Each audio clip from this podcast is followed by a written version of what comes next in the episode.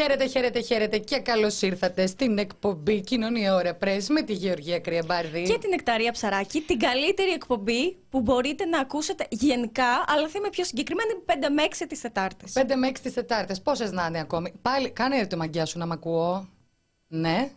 Λίγο. Α, άκουσα. Πώς είστε, τι κάνετε; Εμείς δεν χαιρετάμε τα FM της περιφέρειας, διότι δεν Γιατί μας δεν είμαστε παίζουν. ακόμα στα FM της περιφέρειας; Ε, έχουμε να πούμε όμως ότι την εκπομπή μας παιδιά αν δεν τη βλέπετε live να τη βλέπετε κονσέρβα ανεβαίνει κάθε φορά μετά από κάθε συνέντευξή μας ωραιότατο ρεπορταζάκι αναλυτικά και γραπτά για τους λάτρεις ε, των, ε, πώς, των, των σεντονιών Έχουμε πολλούς τέτοιους στο The Press Project. Έτσι ώστε να διαβάζετε και τα highlights των συνεντεύξεών μας, να τα χρησιμοποιείτε, διότι αυτά θα αξίζαν να γίνουν και papers. Ε, φοβερό. Φοβερό. Φιλιά από λειψία. Πού είναι η λειψία; Αιγαίο πέλαγος. Αίγιο πέλαγος. Αίγιο. ε, Μπουκιτσί Ιαπωνίας. τα ακουστικά. Ε, μ, Γεια σας παιδιά, γεια, Γεια σας, σας, γεια σας. Ο Ευτύχη, από πο- πόση ώρα λες να περιμένει, είμαι έτοιμος, είμαι έτοιμος. Ήταν Τι ώρα το κάποιοι, είχες στείλει; ήταν κάποιοι, αν δεν κάνω λάθος, που είχαν συνδεθεί από τις 4 και 20 επειδή είμαι αδίστακτη και αχάριστη γυναίκα τους αποκάλυψαν no lifers. Ε, Αυτό είναι αλήθεια, έτσι σας αποκάλεσε. Αλλά να σου πω κάτι. Μπορεί να μην, είχα, συ- να μην είχαν ε, συνδεθεί επειδή δεν είχαν ζωή. Δηλαδή να συνδέθηκαν, μην το ξεχάσουν. Α, και να Και να ξαφνικά να, έκαναν παίξει. κάτι άλλο, ναι. Κατάλαβα, κατάλαβα.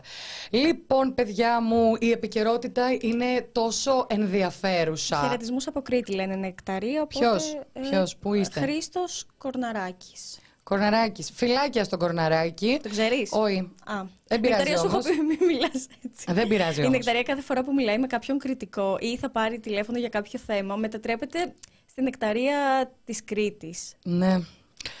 Που είμαι, είμαι- γενικά αυτή, αυτός είναι, δεν είναι νεκταρία της Κρήτης, αυτή είναι νεκταρία. Απλά μετατρέπομαι στην νεκταρία της Αθήνας στην υπόλοιπη ζωή μου και πολύ καταπιέζομαι. Ισχύει. Τέλος πάντων, ε, παιδιά μου, η Κωνσταντίνα καλά. Κομπλέ. Ωραία. Πάντα καλή. Η επικαιρότητα, παιδιά, δείτε. Δεν έχουμε πολύ ε, ποικιλία Έχουμε όμως λίγα και δυνατά. και πολύ δυνατά. Για τα mainstream media, αυτό που ποζάρει καθημερινά και ανελιπώς είναι η τουρκική προκλητικότητα και γιατί, όπως είπε και ο εξαίρετος συνάδελφος ε, οικονόμου, έχει κουραστεί ο κόσμος από τις παρακολουθήσεις. Δεν κουράζεται αυτός, το ξεκαθάρισε. Εγώ δεν, δεν το λέω για μένα. Ε, για τον κόσμο το λέω, έχετε κουράσει με τις παρακολουθήσεις. Να θυμίσω στο Αλλά σημείο τα- αυτό. ε, θέλω να πω και για, ε, γιατί έχω συγκινηθεί πάρα πολύ.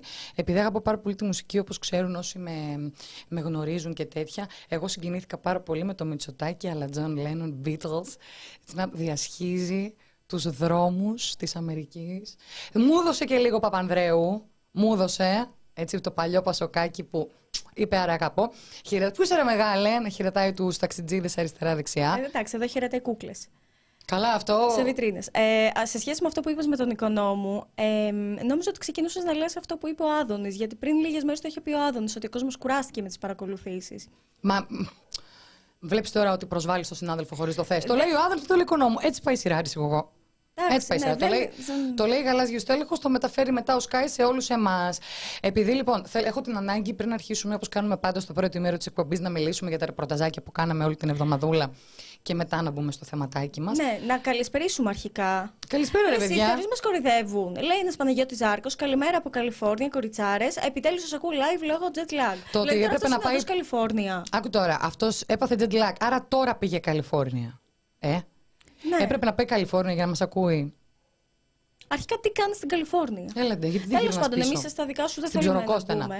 Ε, αυτό λοιπόν που θέλω να πω είναι ότι με παιδί με παίρνουν τηλέφωνο γιαγιάδες, ε, θιάδες, εξαδέρφια, φίλοι και γνωστοί και μου λένε τι γίνεται με τον Ερντογάν; Πολύ αγχώνομαι. Γιατί κουνιέται ο Τούρκος, τι συμβαίνει, παραβιάσεις, προκλητικότητα κλπ. Η σημερινή εκπομπή πρόκειται να αναλύσει λιγάκι το ζήτημα της ακροδεξιάς και όπως αυτό εμφανίζεται σε ευρωπαϊκό επίπεδο και όπως αυτό άπτει στο εγχώριο.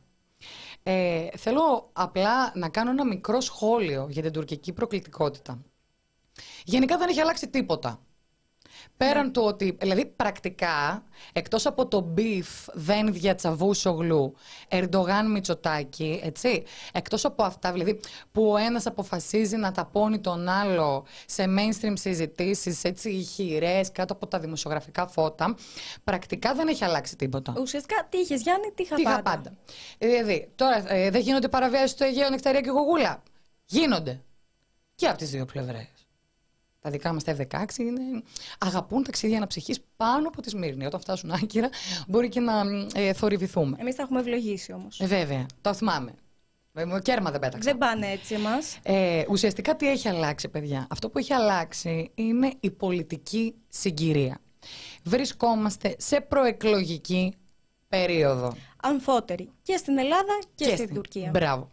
Ο Ερντογάν, για να μιλήσω λιγάκι, να φλεξάρω τουρκική επικαιρότητα. Έχει ξεκινήσει ένα πάρα πολύ μεγάλο έτσι προεκλογικό αγώνα με στόχο την αφύπνιση του πατριωτικού συναισθήματος των Τούρκων, αν σας θυμίζει κάτι πείτε μου, ε, επιστρέφοντας Σύριους πρόσφυγες στη Συρία μιλώντας ανοιχτά στην Ευρωβουλή για το πώς έχει μετατρέψει η Ελλάδα το Αιγαίο σε νεκροταφείο ψυχών. Νεκταρία, να Ναι. πω, να πω. Κάτι μου θύμισε. Τι, Κάτι μου θύμισε από την Ελλάδα. Να πω, να πω. να πεις, εγώ εδώ είμαι. Ρε, εσύ Νεκταρία, δεν κάνει το ίδιο και ο δικός μας πρωθυπουργός. Το ακριβώς, μπράβο. Ε, Αυτό ε, μου θύμισε. Ένα αυτοκολλητάκι στη Γεωργία Κρυομπάρδη. Λοιπόν, πόσο διαφορετικοί και πόσο ίδιοι είμαστε θα μπορούσε να είναι μια φωτογραφία έτσι, Μητσοτάκης, Ερντογάν, παρέα, πόσο διαφορετικοί, μα συνάμα οι ίδιοι.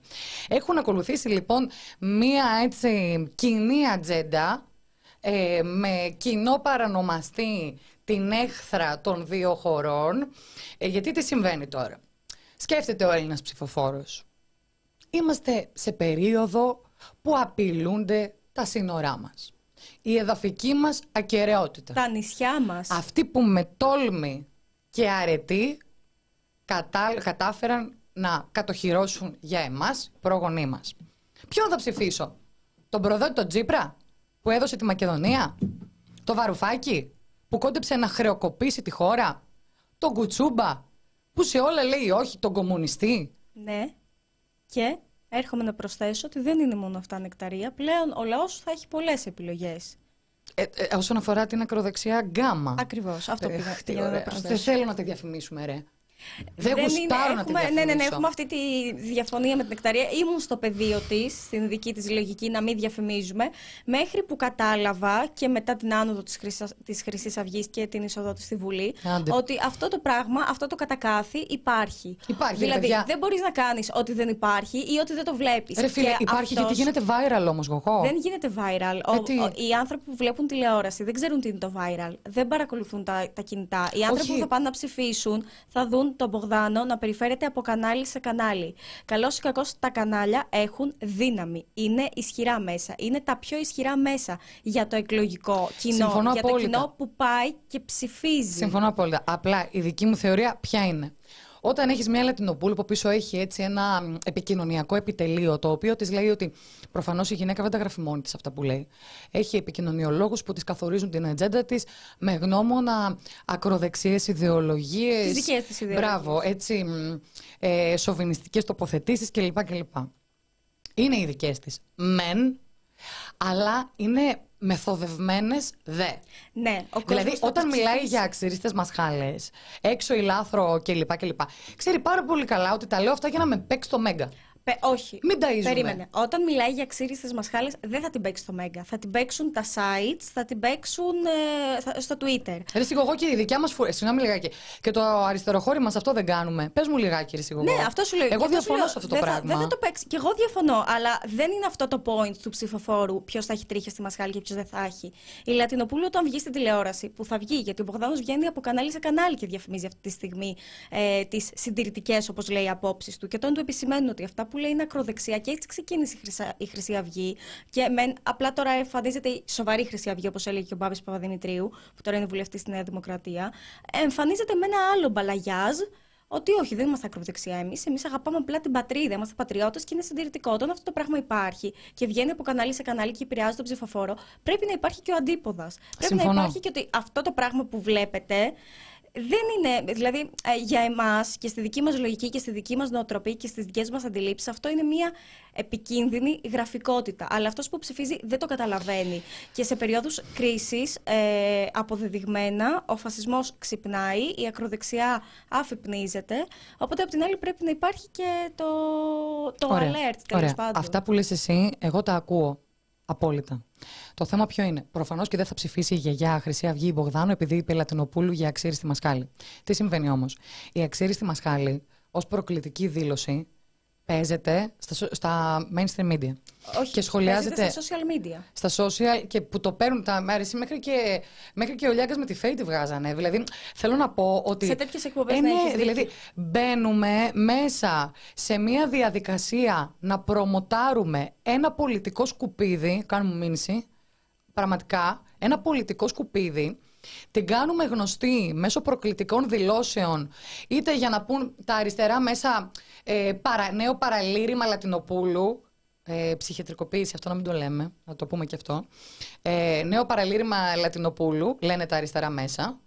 Μετά, για να πιάσουν λιγάκι και το πιο ακτιβιστικό κοινό, τα mainstream media το παίζουν επίσης, διαμορφώνουν μία περσόνα. Γι' αυτό απ' την άλλη πρέπει να υπάρχουμε εμείς. Περίμενε, ρε παιδάκι μου. Αυτό που θέλω να πω είναι ότι διαμορφώνουν μία περσόνα και στη συνέχεια, επειδή αυτή η περσόνα έχει γίνει γνωστή, εμέσως της δίνεται ο χώρος και η αξία να εκφράζει και πολιτική άποψη. Επειδή Ναι. λοιπόν είναι ήδη γνωστή η σκουπιδένια πολιτική της άποψη έχει απήχηση. Ναι. Ε, θεωρώ λοιπόν ότι η καλύτερη συνταγή στο να αποφύγουμε τα σκουπίδια είναι να μην τα αναπαράγουμε. Όχι. Αυτό πίστευα για τη Χρυσή Αυγή. Και θα Ε, σου ναι, πω, μα τε- να σου θα- πω κάτι. να σου Άμα πω δεν κάτι. έπαιζε Χρυσή Αυγή το Sky. Όχι, όχι. δεν- θα, Περίμενε. θα ήταν γνωστή, ρε φίλε. Δεν, δεν ξεκίνησε έτσι. Ξεκίνησε από σκέψου εκπομπές βραδινές, τύπου Θέμος και τέτοια. Και σου λέω ότι ήμουν πολύ στη δική σου λογική. Το σκέφτηκα πολύ για να έρθω στη λογική ότι πρέπει να μιλάμε και να αντιδράμε. Γιατί όταν, Έλα, έβγαινε, πάρε κοντινό. όταν έβγαινε η Χρυσή Αυγή, ε, όταν, βγήκε, όταν έβγαινε η Χρυσή Αυγή και έλεγε όλα αυτά, εγώ προσωπικά πίστευα ότι εντάξει, ο κόσμος θα καταλάβει ότι αυτά τα πράγματα είναι ακροδεξιά, είναι επικίνδυνα, ε, είναι μυσαλόδοξα. Δεν γίνεται κάποιος λέω να τα πιστέψει αυτά, εκτός από μια μικρή μερίδα. Και τσουπ μπαίνει με 8% η Χρυσή Αυγή Ναι, μέσα. δηλαδή πιστεύεις ότι. Ο κόσμος που ψηφίζει δεν έχει πάντα κριτήριο. Ή είναι που θα τον πιάσεις, ρε παιδί μου. Είναι ακριβώς αυτό που είπες. Η λάθρο, τα σύνορα και σε μια περίοδο κρίσης, ε, ο Τσίπρας για αυτούς θα είναι προδότης και θα θέλουν με κάποιο τρόπο κάποιον που θα φανεί στα μάτια τους ως μεσία για το οτιδήποτε. Δηλαδή πιστεύεις πραγματικά ότι όταν επιχειρηματολογήσεις με ποιοτικούς όρους σε έναν που είναι έτοιμος να ψηφίσει Χρυσή Αυγή, θα του αλλάξει τη γνώμη. Δεν σου λέω για Χρυσή Αυγή, σου λέω για Μπογδάνο. Εντάξει. Γιατί οι ψηφοφόροι του Μπογδάνου δεν, μπα- δεν θεωρούν ότι ψηφίζουν Χρυσή Αυγή. Δεν έχουν Το κάνει ξέρω ότι δεν ταύτιση, θεωρούν. Δεν το καταλαβαίνω. Μα θεωρώ ότι είναι παρόμοιο. Αν δηλαδή βάλεις κάτω έναν μετριοπαθή ακροδεξιό και του πεις ότι το εξηγήσεις ότι δεν πρόκειται για λάθρο, πρόκειται για ένα ακροδεξιό αφήγημα που ουσιαστικά δίνει αρνητικό πρόσημο στους κατατρεγμένους του κόσμου. Όταν του μιλήσεις για τα δικαιώματα για διεθνή προστασία, όταν του εξηγήσει ότι οι πρόσφυγες δεν είναι μόνο οι πρόσφυγες πολέμου, όταν εξηγήσεις τι προβλέπει το διεθνές δίκαιο και τα ανθρώπινα δικαιώματα, θα τον πείσεις. Το θέμα είναι ότι εσύ πρέπει να το κάνεις. Θα το κάνεις. Εσύ οφείλει να το κάνεις. Βεβαίως. Και αυτό κάνουμε σε, αυτή, σε αυτό το site καθημερινά. Η άπο- Πού, πού ενίσταμε στο ότι δεν πρέπει, θα το κάνεις, θα βγάλεις έναν καθηγητή, θα βγάλεις έναν ε, επιστήμονα, έναν πρόσφυγα να πει την εμπειρία του για να κάνεις engagement με τον κόσμο. Δεν χρειάζεται αυτό να γίνει με αφορμή τη Λατινοπούλου. Δηλαδή, μην την αναπαράγεις, μην παίξεις το βίντεο της, μην παίξεις τις δηλώσεις Μπογδάνου για, ε, για τέτοιο. Τώρα θα μου πείτε, μας φημώνουν. Ε, ναι, ρε φίλε, την, ε, τη φασιστική φωνή και την ακροδεξιά κουλτούρα θα τη φημώσω. ρε Όταν φίλε. όλοι όμως το κάνουν, όλοι το προβάλλουν, ακόμα και το αριστεροχώρι, ακόμα και τα συστημικά μέσα, ε, κατά κάποιο τρόπο πρέπει να προβάλλεται η άλλη πλευρά με λογικά επιχειρήματα. Δεν ξέρω τώρα, ρε. Εντάξει, Με τώρα. λογικά επιχειρήματα. Αυτό τώρα τι μου θυμίζει, ξέρεις τι μου θυμίζει. Όταν, ας πούμε, στην πανδημία ε, εξίσωναν. Τι εννοώ. Αυτό είναι μια λογική που θ- όταν βρίσκε- βρίσκονται δύο άνθρωποι σε δύο τηλεοπτικά παράθυρα, ουσιαστικά τους εξισώνεις. Η γνώμη του ενός και η γνώμη του άλλου. Η ακροδεξιά κουλτούρα και ο φασισμός δεν είναι γνώμη. Της δίνουν βήμα όμως. Δυστυχώς. Μα αυτό σου λέω. Γι' αυτό, λέω να, σταματήσει, να, σταματήσει, να μην δίνετε βήμα. Δεν, να μην δίνετε βήμα. δεν θα σταματήσει όμως. Αυτό είναι το θέμα. Τέλος πάντων, έχουμε το... τα social media που και να σταματήσει την τηλεόραση. Εντάξει, ε, δεν, υπάρχει, δεν έχει καμία διαφορά. Δεν διότι... θα σταματήσει την τηλεόραση και το κοινό που ψηφίζει είναι ένα κοινό που κατά βάση ασχολείται με την τηλεόραση. Μας αρέσει, δεν μας αρέσει. Οπότε είναι πολύ ωραίο αυτό που λες, αλλά πολύ ουτοπικό να σταματήσουν να την αναπαράγουν. Ε, γι' αυτό σου λέω. Οπότε... Εμένα, εγώ, εγώ, πραγματικά δεν ήθελα καθόλου να ασχοληθώ με αυτό το θέμα. Δηλαδή, βλέπεις τώρα. Ναι, επειδή στο κεφάλι σου και στη δική μας νοοτροπία είναι όλα πολύ δεδομένα και πολύ σταθερά. Πραγματικά, άμα να σου πω κάτι. Νομίζω ότι η δική σου γνώμη είναι ουτοπική. Λέγοντας δηλαδή ότι αν επιχειρηματολογήσει τον Έλληνα ψηφοφόρο. Δεν σου είπα θα τον αλλάξεις, σου είπα ότι αυτό οφείλεις να κάνεις. Οφείλεις να το κάνεις. Εγώ με τι θα κάνω. Θα μιλάω για το πόσο. Για, το, αξιακό, για το δικό μου αξιακό σύστημα μέσα στο ρεπορτάζ μου, περί ισότητας, περί. Ναι, συμφωνώ με αυτό που λες. Χωρίς από πάνω να είναι το βίντεο της Λατινοπούλου. Με αφορμή της δηλώση τη Λατινοπούλου. Συμφωνώ με αυτό που λες. Δηλαδή, αυτό... Μα αυτό κάνουμε. Αυτό κάνουμε. Απλά δεν το κάνει το υπόλοιπο αριστεροχώρι που λέει για παραλυρήματα κλπ. Συμφωνώ με αυτό που λες. Τέλος πάντων, ε, να πούμε ότι χτες συμπληρώθη. Αλλάζω θέμα. Αλλάζω; Ναι. Ωραία. Ρε, να κάνω μια πολύ πολύ μικρή παρένθεση. Mm-hmm. Ε, να πω για τέχνη. όχι, όχι.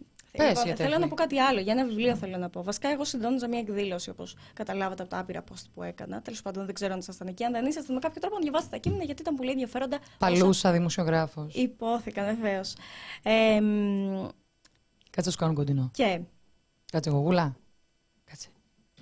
Έλα μου. Η Τζέννη Κρυθαρά, η εξαιρετική συναδέλφισσα ε, από τον Real, είναι και συγγραφέας. Έχει γράψει ένα βιβλίο, λέγεται Είμαι γυναίκα γι' αυτό με σκοτώνεις. Και μέσα σε αυτό το βιβλίο, εκτός ότι OK, okay, ασχολείται με τις γυναικοκτονίες, στο θεωρητικό πλαίσιο κλπ. Στο, στο μισό, στο, στο υπόλοιπο μισό του βιβλίου, ε, έχει 10 μαρτυρίες γυναικών που βίωσαν κακοποίηση ή που βίωσε κάποιο δικό τους πρόσωπο κακοποίηση. Για παράδειγμα, ε, η αδερφή κάποιας. Κάποιας που δεν είναι εδώ. Κάποια που δολοφονήθηκε. Δολοφονήθηκε από τον σύντροφό της. Θέλω να πω ότι κατάφερα χτες το βράδυ να φτάσω μέχρι και την τρίτη ιστορία να κλαίω με αναφιλητά, να κλαίω να, να σπαράζω αυτό που σου κάθεται στο λαιμό και νιώθεις ότι πεθαίνεις. Πραγματικά αξίζει να διαβαστεί από όσο το δυνατόν περισσότερο κόσμο αυτό το βιβλίο. Αυτό. Και θα το αφήσω πάνω σας. Θέλω να πω ότι λίγα βιβλία και λίγες ταινίες με επηρεάζουν τόσο πολύ.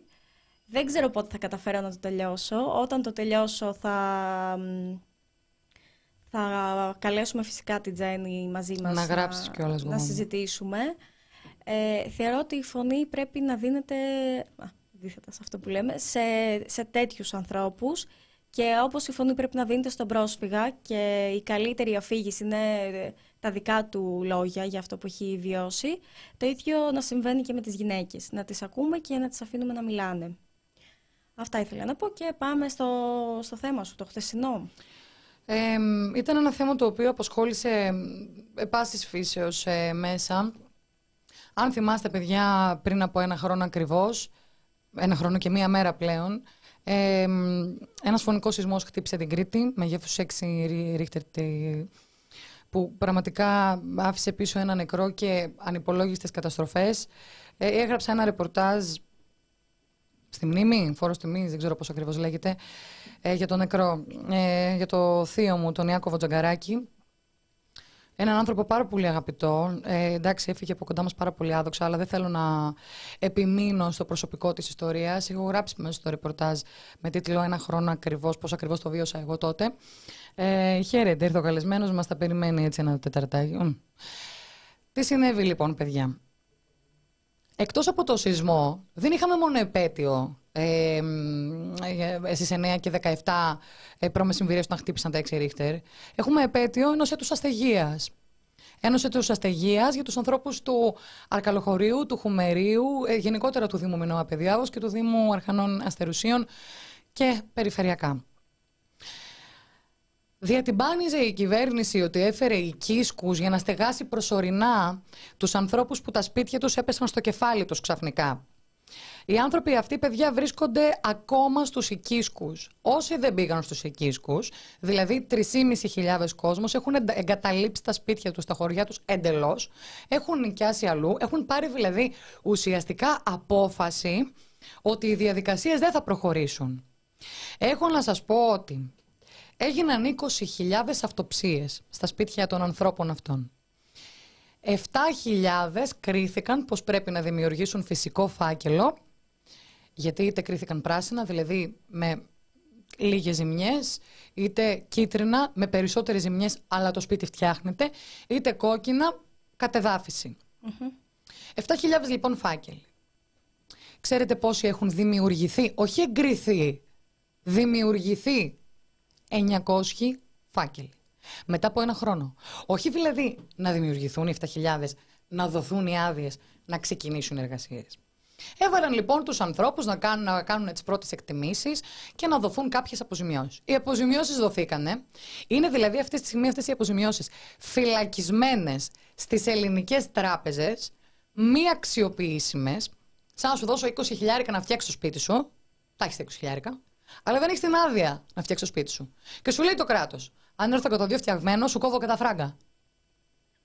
Για να καταλάβετε. Βρείτε εσείς τώρα λογική σε αυτό. Για να καταλάβετε λιγάκι, για να καταλάβετε λιγάκι ε, την παράνοια της γραφειοκρατίας αυτή τη στιγμή. Ουρλιάζουν και οδύρονται οι πολίτες. Τι θα γίνει, που έχουν ξεσπιτωθεί, έχουν χωριστεί οικογένειες, σχολεία είναι αυτή τη στιγμή σε containers, έκθετη στο, στη βαρύ χειμωνιά. Στο δύσκολο χειμώνα που δεν την πανίζει η δημοκρατία ότι θα έρθει. Έτσι. Και γενικότερα όλα αυτά περιμένουν οι άνθρωποι να έχουν αντίκρισμα από την πολιτική ηγεσία. Ο κύριος Τριαντόπουλος, ο υφυπουργός παρά το πρωθυπουργό, επισκέφθηκε χθες ε, το Αρκαλοχώρι σε μια έτσι πολύ φαντασμαγορική έτσι, ε, τελετή. Έτσι, γίνεται και 50 παρατρεχάμενοι. Μπράβο. Των εγγενείων ε, του, του ξοκλησιού του προφήτη Ηλία. Ο προφήτης Ηλίας έπεσε και πλάκωσε το θείο μου. Και ήταν το πρώτο κτίριο το οποίο αναστηλώθηκε. Οι διαδικασίες για την αναστήλωση της Εκκλησίας προχώρησαν ταχύτατα. Δεν ξέρω τι ακριβώς έκαναν, αν ήταν χορηγούμενη η αναστήλωση. Το θέμα είναι ότι. Το είχα γράψει και στο, στο ρεπορτάζ μου. Είχα την εντύπωση ότι διατείνεται και η χριστιανοσύνη και η κυβέρνηση ότι προτεραιότητα έχει ο άνθρωπος. Εντάξει. Γιατί προσωπικά το γνωρίζω, δηλαδή από τα σύννεφα δεν πέφτω στην παρούσα φάση, αλλά η υποκρισία, ε, φαντασμαγορικά γένεια μιας εκκλησίας, παρουσία βουλευτών και υπουργών την ίδια ώρα που χίλιοι άνθρωποι θα μένουν στα containers. Πέρυσι δεν δούλευαν τα air condition και αν θυμάστε τι χειμώνα έκανε πέρυσι, που είδαμε ε, χιόνια στα ανοιχτά της Ιού. Έτσι. Θα περάσω λοιπόν άλλο ένα χειμώνα τέτοιο. Τι λένε επίσης οι άνθρωποι, τα σπίτια μας, τα κίτρινα, έχουν φάει ήδη μια βροχή. Τα σπίτια δεν είναι φτιαγμένα σύγχρονα. Είναι μέσα την καστιλάσπη. Άλλοι μία να φάνε, γκρεμίστηκαν. Σου έχουν βγάλει δηλαδή κίτρινο το σπίτι, ξανά θα γίνει κόκκινο. Δεν υπάρχει ελπίδα. Συν της άλλη. Πώς θα δουλωθούν οι αποζημιώσεις, έχει η κυβέρνηση μία λίστα. Τόσο κάνει όσο βάζεις, τόσο κάνει, καταλάβατε; Ε, μόνο που οι τιμές δεν είναι επικυροποιημένες. Δηλαδή, οι άνθρωποι θα αποζημιωθούν σύμφωνα με τις τιμές που ίσχυαν το 2011. Και σήμερα 2022 οι τιμές είναι τριπλάσιες, το κύμα της ακρίβειας. Υπό αυτές τις συνθήκες, το μόνο που κάνουν ουσιαστικά τα κυβερνητικά στελέχη είναι να πηγαίνουν σε μέρη που φωτίζονται από τα δημοσιογραφικά φώτα. Αρκαλοχώρη, για παράδειγμα. Τελεία. Αρκα... Όχι, δεν κατάλαβες, για παράδειγμα. Αρκαλοχώρη, Σκέψου ότι ο Δήμος Αρχανών Αστερουσίων που έχει μέσα χωριουδάκια όπως είναι οι εκκλησιές, όπως είναι οι μελέσσε, όπως είναι το τεφέλι, χωριουδάκια μικρά, τα οποία ποτέ δεν φωτίστηκαν από τα, δικά, από τα δημοσιογραφικά φώτα. Ποτέ δεν τα ακούσαμε. Ακριβώς. Σαν τα λες πρώτη φορά. Είχαν απίστη... Είναι βασικά στην ίδια κατάσταση με το Αρκαλοχώρι. Έχω να σου πω ότι στη σύσκεψη που έγινε χθες, παρουσία Τριαντόπουλου, του κυρίου Φραγκάκη, του Δημάρχου ε, Μινώα Παιδιάδος, δεν κάλεσαν τον κύριο Μανολίκο Κοσάλη, που είναι ο Δήμαρχος ε, αρχανών εστερουσίων. Δεν τον κάλεσαν. Γιατί, Γιατί ποτέ δεν πήγε ο Sky, το Mega, ένα, το Open εκεί πέρα. Καταλαβαίνετε. Πάτησε τα πόδια του, οπότε ενημερώθηκα. Μία φορά πέρυσι έχουν δώσει ένα κονδύλιο ύψους 1.100.000 ευρώ έτσι ώστε να γίνουν κατεδαφίσεις, ε, προσωρινή σύντηση, προσωρινή στέγαση. Όπως είπε και ο ίδιος ο Δήμαρχος, ε, αν σκεφτείς ότι μια κατεδάφιση κοστίζει 6 χιλιάρικα, αν έχω 300 κατεδαφίσεις, κάνω το λογαριασμό. Δεν φτάνουν τα λεφτά ούτε, ούτε για τις μερίδες φαγητού. 61.000 μερίδες φαγητού μοίρασε ο άνθρωπος πέρυσι. 3 ευρώ να βάλεις τη μία. Για κάνω τον πολλαπλασιασμό. Το θέμα είναι ότι Όλοι λένε ότι όταν πρόκειται για φυσικές καταστροφές ξεμπερδεύεις σε βάθος δεκαετίας. Δεν πρέπει ρε παιδιά να προσαρμοστούμε σε αυτό το πράγμα. Να πούμε έτσι είναι, τι να κάνουμε. Στην Ελλάδα είμαστε. Τι ηλεκτρονικά. Δεν γίνονται αυτά στην Ελλάδα. Δηλαδή, να το βγάλουμε λίγο από αυτό το λεξιλογιό μας, αυτή τη φράση. Δεν γίνεται, ρε παιδιά. Δεν γίνεται. Αυτά έχω να πω. Και τίποτα περισσότερο. Συμβαίνει γενικότερα. Δηλαδή, άμα το σκεφτείς, σεισμοί, πλημμύρες, δηλαδή και οι άνθρωποι στην καρδίτσα με τον Ιαννό. Καλά, πότε ε, αποζημιώθηκαν. Φωτιάς... Ναι, θέλω να πω ότι και αυτό που απλά λέμε, το είπες τώρα με, με λέξεις, ότι αυτοί οι άνθρωποι είναι σε containers ένα χρόνο. 12 μήνες δεν έχουν σπίτι και δεν ξέρουν αν θα ξανά έχουν σπίτι ή πότε θα ξανά έχουν. Ξέρεις, ή πώ θα είναι αυτό το σπίτι. Ξέρεις τι λένε στο αργαλοχώριο. Λέω, ξέρω εγώ, επειδή και εγώ κάπου από αυτά τα χωριά είμαι και μας έπεσε το σπίτι στο χωριό. Τέλος πάντων. Ε, ήταν πολύ παλιό. Ε, έλεγα, για τον πρώτο χρόνο της επαιτίου, λέω να πάω στα κορτέρι να κάνω ρεπορτάζ. Και μου λένε, γιατί δεν έρχεσαι το 2042 που θα είναι ο 21ο χρόνος. Ακόμα εκεί θα είμαστε. Έχει γίνει δηλαδή ε, λαϊκό αστείο, έχει γίνει inside joke, έχει γίνει μετρό Θεσσαλονίκη σε κατάσταση. Όχι γιατί, γιατί υπάρχει παιδιά καμία πρόοδος. Είναι στην ίδια κατάσταση. Και συνεχίζουν. Λοιπόν, Θες να σου κάνεις ένα κοντινό και να ανοίξεις την πόρτα, να βάλουμε τον καλεσμένο μέσα; Έτσι θα το κάνουμε, ρε παιδάκι μου. Δεν είναι, επειδή τον ξέρω, έχω μια οικειότητα τύπου έλα, κάνε ντου. Να μην τους στρώσουμε τις κάμερες, να μην γίνει τι, ούτε. Δεν είναι στρωμένοι. Ξέρω εγώ. Τον διδάσκοντα να μην το βάλουμε έτσι μέσα. Δεν ξέρω. Όχι, όχι. Θα... Τέτοιο. Θέλω να μιλήσεις λιγάκι. Παρακαλώ. Και εσύ για τα δικά σου που σε απασχόλησαν αυτή την εβδομάδα και θα προχωρήσουμε. Ε, είναι πέντε και μισή, κοιτάζω την ώρα. Ε, τα θα το τραβήξουμε, δεν πειράζει. Μπορείτε να τα λες και τις άλλες μέρες τελειώνουμε ακριβώς. Έλετε. Ε, να βγεις δεν προσαρμόζεται, δυστυχώς ναι, ναι, ναι, πεθαίνει, ναι, λένε. Προτεραιότητα έχει ο άνθρωπος, αλλά με τη βοήθεια του Θεού. Πιο δύσκολος χειμώνας, όλα θα πάνε ολιστικά. Καλά τα λέτε, παιδιά. Ε. Ε, ναι, εγώ γενικά αυτή την εβδομάδα είχα περισσότερο έτσι έμφυλα θέματα και λόγω της συζήτησης. Ε, τη συζήτηση ενώ του τρίμερου φεστιβάλ. Το οποίο μου άρεσε πάρα πολύ γιατί είχε πάρα πολλά πράγματα. Δηλαδή, πέρα από συζητήσεις και θεωρητικά πράγματα, ακόμα και στη δική μου συζήτηση, αυτή τη, που, που συντόνιζα εγώ, δεν ήταν ότι ακούσαμε πάλι τα ίδια και τα ίδια. Ακούσαμε παραδείγματα, ακούσαμε γυναίκες να μιλάνε, ακούσαμε λύσεις. Ε, ακούσαμε ανθρώπους που είναι στο πεδίο και έχουν ενεργή επαφή με αυτά, να μιλάνε, να λένε τα προβλήματα. Να λένε τα προβλήματα ένα, δύο, τρία, τέσσερα και να δίνουν και παραδείγματα. Ε, είχαμε επίσης γενικά στο τρίμερο φεστιβάλ πάρα πολλά βιωματικά εργαστήρια και για παιδιά και για γυναίκες και για άντρες, το οποίο ήταν πάρα πολύ ωραίο. Ε, την Κυριακή είχε και έναν αγώνα με τίτλο «Γκολ στο σεξισμό», το οποίο είχε συμβεί και πέρσι στο φεστιβάλ. Το βρίσκω πάρα πολύ ωραίο. Γενικά, ο Γκολ στο σεξισμό. Ναι, ναι, ναι. Και ήταν δύο ομάδες ποδοσφαίρου και έπαιζαν, ε, έπαιξαν ποδόσφαιρο. Τέλειο. Αχ, νεκταρία. Τι; 5 ευρώ. Μας έβαλαν 5 ευρώ. Πρώτη φορά, δεν το Πρώτη πιστεύω. Πρώτη φορά μας βάζει, έχω πάθει σοκ. Παιδιά έλεγα δεν θα γίνει ποτέ αυτό και το πράγμα. Και στο Πουλί και στο Θάνο πάνε και βάζουν συνέχεια. Ευαγγελία, μουά, τα φιλιά μας. Ευαγγελία, Ευχαριστούμε τόσο, τόσο, τόσο πολύ. Το δικό σου 5 ευρώ δεν έχεις ιδέα πόσο σημαντικό και πολύτιμο είναι για μας. Πω, πω. Ε, είναι η πρώτη. Αλήθεια σας το λέω. Γιατί έλεγα κάτι κάνουμε λάθος, ρε φίλε. Όχι ότι προσπαθούμε να αποσπάσουμε. Απλά εντάξει, επειδή ξέρετε ότι είναι στη διακριτική σας ευχαίρεια και το κάνετε αν το γουστάρετε ναι, και ναι, τέτοια. Ναι, Λέω ρε φίλε, τι πάει λάθος εδώ πέρα. Δεν πειράζει. Δεν πήρα. Ευχαριστούμε πάρα πολύ, Ευαγγελία. Θα συνεχίσω να λέω για τα έμφυλα. Βάζουν λεφτά. λοιπόν. Ε, Μείνετε μετά έχει κροδεξιά Χρυσή Αυγή, ξέρετε. να πουλάω εγώ εδώ πέρα. Ε, ναι, και χθες έγραψα ένα κείμενο που ήταν οι ιστορίες των γυναικών όπως υπόθηκαν ε, διαστόματος της ε, ζωής Κωνσταντοπούλου, η οποία δεν ήταν εκεί με την πολιτική της ιδιότητα, ήταν ως ιδρύτρια της αστικής ΜΚΟ ε, Δικαιοσύνη για Όλους. Αυτή σε αποκάλεσε παλούς δημοσιογράφου. Ναι, ναι, ναι και να παρακολουθήσετε και το έργο της, ε, της οργάνωσης και ως νομικός φυσικά.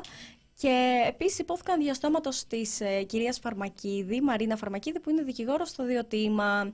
Και ε, μίλησαν, βασικά μοιράστηκαν μαζί μας και είχαμε την τεράστια χαρά να ακούσουμε από τα στόματά τους τις ίδιες τις γυναίκες όταν έφτασαν στα γραφεία τους, τα δικηγορικά, της κάθε μία, της κάθε μιας, ε, όσα είχαν βιώσει, όσα αφηγήθηκαν στις δύο δικηγόρους και μιλάμε για υποθέσεις που οι γυναίκες κατήγγυλαν ε, την κακοποίησή τους. Σε πολλές περιπτώσεις ήταν και ενδοοικογενειακή, δηλαδή αφορούσε και παιδιά. Και Ο, σέρνονται... Ως κόρες εννοείς. Ναι, ναι, ναι. Όχι, όχι. Ο, ε, ως μητέρες και οι μητέρες βίωσαν κακοποίηση και τα παιδιά τους από τον πατέρα. Μάλιστα. Στο πλαίσιο οικογένειας. Ε, και όλοι αυτοί, παιδιά γυναίκες, έρνονται στα δικαστήρια για μήνες, για χρόνια, ε, σε δικαστικές αίθουσες που εξουθενώνουν τελείως τα θύματα. Ε, Είναι σαν να βιώνουν την κακοποίηση. Ακριβώς αυτό. Δεύτερη ε, και τρίτη φορά, Ακριβώς. ανάλογα. Και επίσης έρχονται αντιμέτωπες με μία θυματοποίηση. Αντιμέτωπα τα θύματα με μία εκ νέου θυματοποίηση ε, που έχει σχέση με ερωτήσεις του τύπου γιατί δεν το κατήγγειλες νωρίτερα, γιατί δεν είχες μιλήσει σε κάποιον, γιατί δεν πήγες στην αστυνομία; Και τι ώρα έγινε αυτό; Και τι φορούσε σε πολλές περιπτώσεις. Μάλιστα. Ε, οπότε νομίζω ότι έχει ενδιαφέρον να διαβάσετε αυτό το κείμενο. Πρέπει, παιδιά. Μπράβο, Ήταν και πολύ ενδιαφέρον. Πρέπει ε, ναι, να διαβάσετε Πρέπει σίγουρα να, διαβα... να το διαβάσετε. Δώσ' τον τίτλο σου. Λες θυμάμαι.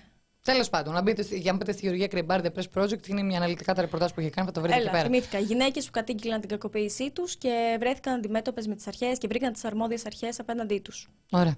Να μπείτε όλοι, κάνουμε ένα πολύ μικρό break και επανερχόμαστε με τον ε, καλεσμένο μας, τον ε, κύριο Γιώργο Σουβλή. Είναι ο άνθρωπος που θα μας βοηθήσει σήμερα να αναλύσουμε περισσότερο το φαινόμενο της ακροδεξιάς, όπως ξεδιπλώνεται στην Ευρώπη και όπως συναντάτε, διότι υπάρχει σήμερα στη χώρα μας.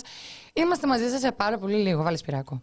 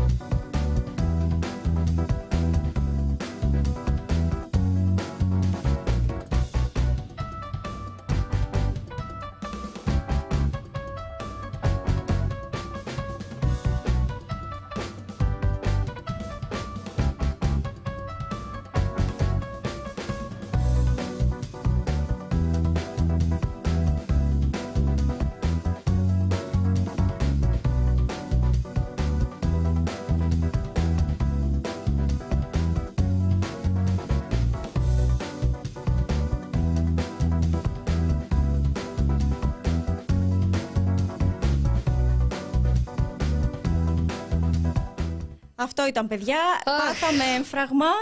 Τι είναι αυτό το πράγμα που μας κάνατε; 5, 10, 4, 99. Τώρα τα είδα εγώ. Ε, γιατί έκανα το σκηνοθέτη. Και το λένε, θα πάθουν έμφραγμα τώρα με τα donate. Παιδιά, δεν το πιστεύω, παιδιά. Μη διαχειρίσιμη κατάσταση. Λοιπόν, μήπως το έχουμε κάθε Τετάρτη. Όλο γιατί έβαλε 4,99. Νεκταρία. Το ένα λεπτό. Κάτσε λίγο, ρε, λέει, να μην το σκεφτώ και αυτό. Παιδιά, σας ευχαριστούμε πάρα πολύ. Γνωστή αλυσίδα Δηλαδή, παιχνιδιών. πραγματικά αντιποκριθήκατε γρηγορότερα. Τι να σας πω. Και, ε, ε, ε, έχουμε, έχω πάθει σοκ. Πρώτη φορά, ρε, εγώ. Ναι, πρώτη φορά. Πρώτη φορά. Λοιπόν, ε, πώς κάνετε τις δουλειές σας στο στούντιο όταν είναι οι κυρίες εκεί. Ε, λοιπόν, προχωράμε. Σήμερα έχουμε την τιμή να έχουμε μαζί μας τον καλεσμένο μας, τον κύριο Γιώργο Σουφλή. Ε, ε, ε, νομίζω προσδιορίζεται, κάτσε να τον ε, βλέπετε κιόλας. Ε, καλησπέρα. Να βάλουμε και Ορίστε. Ε, Νομίζω ε, ε, προσδιορίζεσαι ο ίδιο. Ε, σε ρωτήσαμε και λες, σου λέμε πώς, πώς είναι η ιδιότητά σου και λες, ποιος ξέρει. Ε, διδάσκων αρχικά του Πανεπιστημίου ε, Ιωαννίνων και. Ε, πέρα από αυτό που διδάσκω στο Πανεπιστήμιο, ε, συντονίζω ένα σεμινάριο μαζί με μια συνάδελφο, την Ρόζα Βασιλάκη, το οποίο λέγεται Politics of Liberation, ε, στο Ίδρυμα Ρόζα Λουξεμβούργου. Πάρα πολύ ωραία. Είχαμε πει ότι αν κάτι πάει λάθος, θα το κάνουμε μπροστά σας. Ένα λεπτό. Γενικότερα όλα τα τεχνικά εδώ μπροστά σας τα κάνουμε, το έχετε καταλάβει. Ε, ο σκηνοθέτης Λίγο εδώ κοντά. Νεκταρία Οκ, Ψαράκη Εδώ, εντάξει. ρυθμίζει τον ήχο, την εικόνα, τα πάντα όλα. Τέλεια. Λοιπόν, να δείξω το βιβλίο που έχω και τις σημειώσεις μου πάνω-πάνω. Λοιπόν, υπάρχει αυτό το βιβλίο. Υπάρχει αυτό το χρυσό βιβλίο, το οποίο λέγεται «Η κανονικοποίηση του ακροδεξιού λόγου στην Ελλάδα». Αν δεν το έχετε πάρει, σας το έδειξα για να το πάρετε. Ε, μ, Και πάνω σε αυτό θα ξεκινήσουμε λιγάκι ναι, ε, τη συζήτησή μας. ναι. Θα, βασικά θα επανέλθουμε σε αυτό. Καλύτερα να μιλήσουμε λιγάκι για το τι συμβαίνει σε ευρωπαϊκό επίπεδο. Νεκταρία. Ναι. Αρχικά, θέλεις μήπως να βοηθήσει στο, στο debate μας ο Γιώργος Ενικός, έτσι; Ναι. Ωραία, μην κρατάμε τους τύπους τώρα στην No, κάμερα. no, no. Ωραία. Ε, να βοηθήσεις. Λοιπόν, με την Νεκταρία έχουμε διαφορετική οπτική σε ένα θέμα. Παρακαλώ. Λοιπόν, ε, η Νεκταρία θεωρεί ότι δεν πρέπει να προβάλλουμε ε, αυτές τις θέσεις και ε, τις ακροδεξίες και να μην μιλάμε γι' αυτό, γιατί τους δίνουμε αξία και το αναπαράγουμε.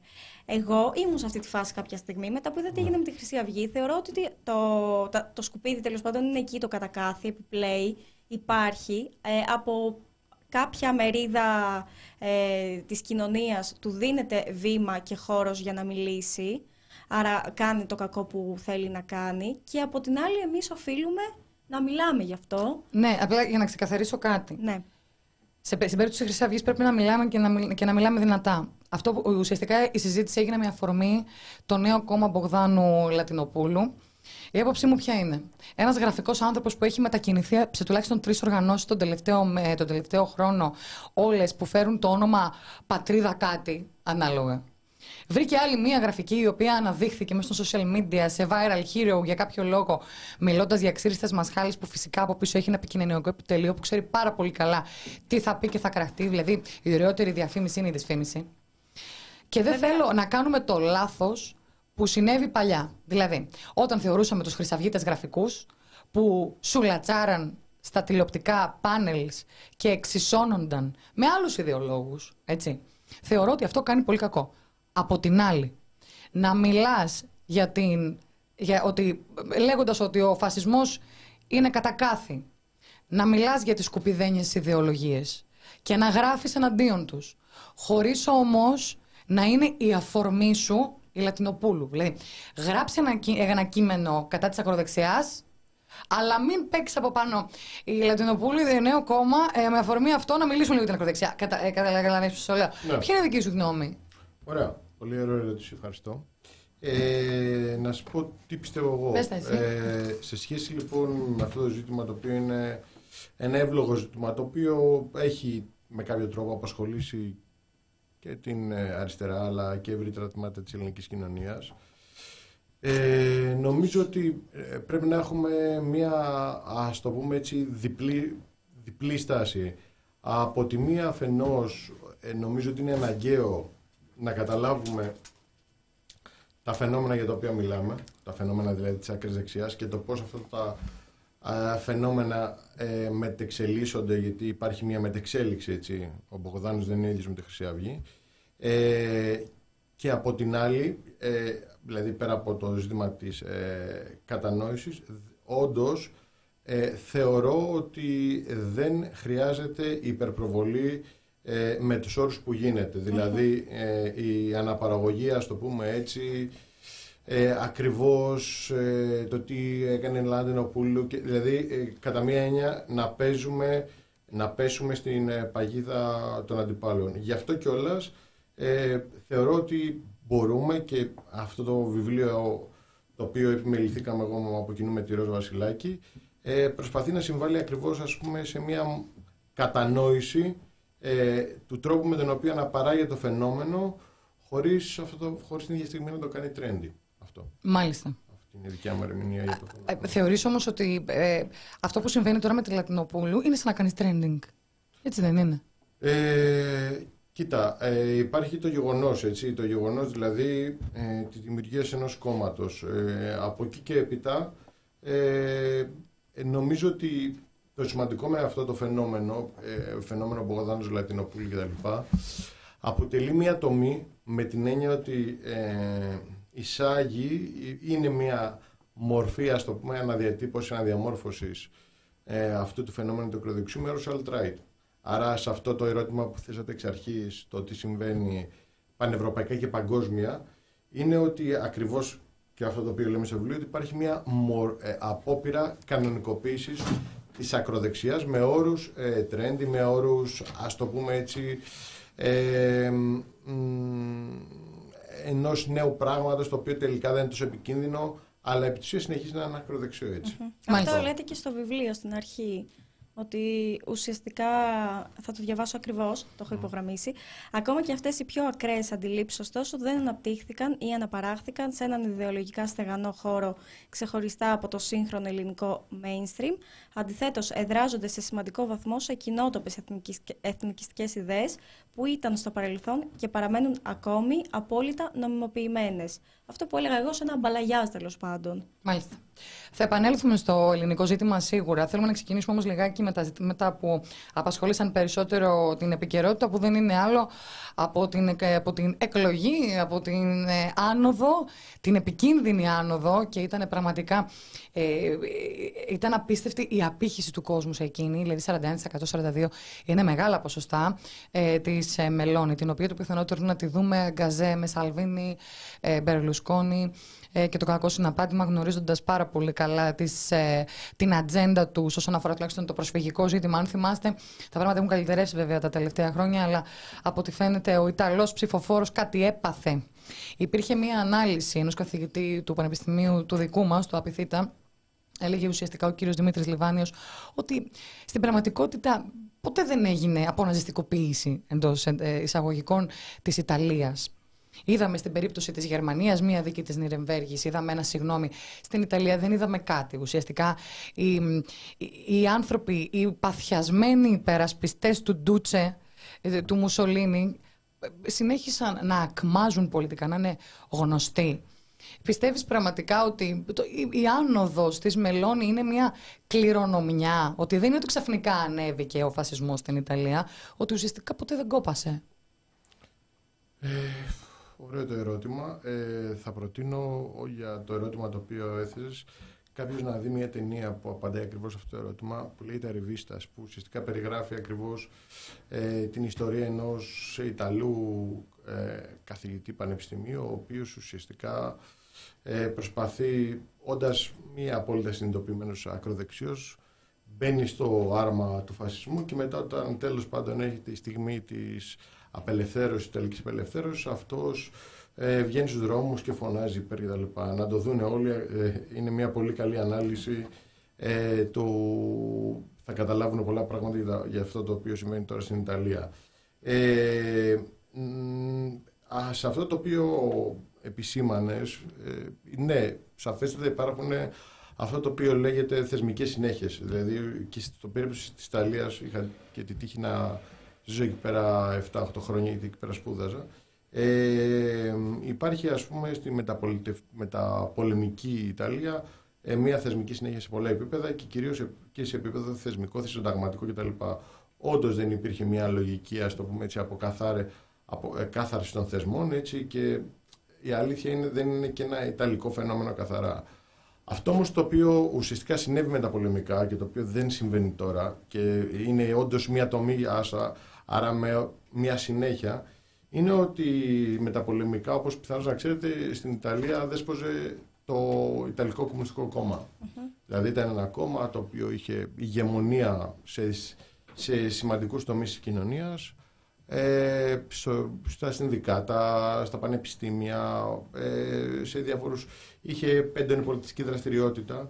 Αυτά τα πράγματα άρχισαν σταδιακά να, μετα, να μετεξελίσσονται ε, από τη δεκαετία του 80 και κυρίως μετά τη δεκαετία του 90 μετά και μετά όταν το τελικό κομμουνιστικό κόμμα τέλος πάντων αποφάσισε να αποκηρύξει τις αρχές του και να μετεξελιχθεί σε αυτό το πράγμα με πολλές διαφοροποιήσεις το οποίο είναι PD. Άρα γενικά ναι, ε, σαφέστατα υπήρχαν ακροδεξίες ο, ομάδες, ε, υπήρχε και η λεγόμενη Gladius στη δεκαετία του 60 και του 70, αλλά αυτό το πράγμα το οποίο υπάρχει μετά τη δεκαετία του 80 και το προετοίμασε ο Μπρολουσκόνη ήταν ένας νεοφιλελευθερισμός στη δεκαετία του 80 και μια, ας το πούμε έτσι, τη δεκαετία του 90 αυτό το πράγμα το οποίο λέγεται με, ε, ε, από κομμουνιστικοποίηση του ίδιου του Κομμουνιστικού Κόμματος της Ιταλίας. Σε αυτό λοιπόν το έδαφος και στην ανεπαρξία της αριστεράς αναδύεται η δεξιά ή άκρα δεξιά στην Ιταλία. Μάλιστα. Πώς βλέπεις την Ιταλία σε λίγους μήνες; Ε, μια πολύ καλή ερώτηση, παρότι ε, δεν είμαι ακριβώς ε, μάντης, αλλά μπορώ να σας πω... Είχαμε ένα τεχνικό εδώ είμαι όμως. Ε, αυτό το οποίο ε, ε, φαντάζομαι ότι θα γίνει, όπως έχει γίνει σε πολλές περιπτώσεις, με δεδομένο ότι θα, θα σχηματιστεί η κυβέρνηση αυτή η περίφημη μεταξύ Μπερλουσκόνη, Λέγκα και της Μελώνη, ε, ε, νομίζω ότι αυτό το οποίο θα γίνει είναι ότι η Μελώνη θα ε, απογοητεύσει τους ψηφοφόρους της. Διότι αυτό το οποίο παρατηρούμε πολλές φορές... Δεν θα είναι αρκετά ακροδεξιά όσο υποσχέθηκε. Ε, το, ζήτημα, το ζήτημα λοιπόν, και αυτό είναι μια διαφορά του μεσοπολεμικού φασισμού με τον, ας πούμε, τα δεξιά και ακροδεξιά κόμματα τα οποία εμφανίζονται τώρα, είναι ότι δεν είναι τόσο εύκολο σε επίπεδο εφαρμογής πολιτικών να εφαρμόσεις πράγματα παρακάμπτοντας υπερεθνικού θεσμούς. Όπως για παράδειγμα την Ευρωπαϊκή Ένωση. Ακριβώς, mm. ακριβώς. Ακριβώς. Και μία σειρά από άλλες δεσμεύσεις που έχει η Ιταλία. Άρα, ε, πολύ φοβάμαι παρά το γεγονός ότι εννοείται θα υπάρχει ας το πούμε έτσι, κανονικοποίηση και μέσω της εθνική παρουσίας ενός κόμματος πιθανότατα στην εξουσία όπως αυτό της Μελώνη ε, ακροδεξιού, δεν νομίζω ότι Αυτές οι υπερβολικές ρητορικές ε, μπορούν να εφαρμοστούν σε έναν βαθμό ο οποίος να είναι ας το πούμε απειλητικός. Και αυτό έχει να κάνει κιόλας με αυτό το πράγμα το οποίο είδαμε δεν έχει να κάνει μόνο με την ακροδεξιά. Έχει να κάνει και με τα καθημάς έτσι. Δηλαδή ότι είναι πολύ ε, στην περίπτωση της Ελλάδας πούμε, και του ΣΥΡΙΖΑ υπήρχε μια ας πούμε ρητορική α.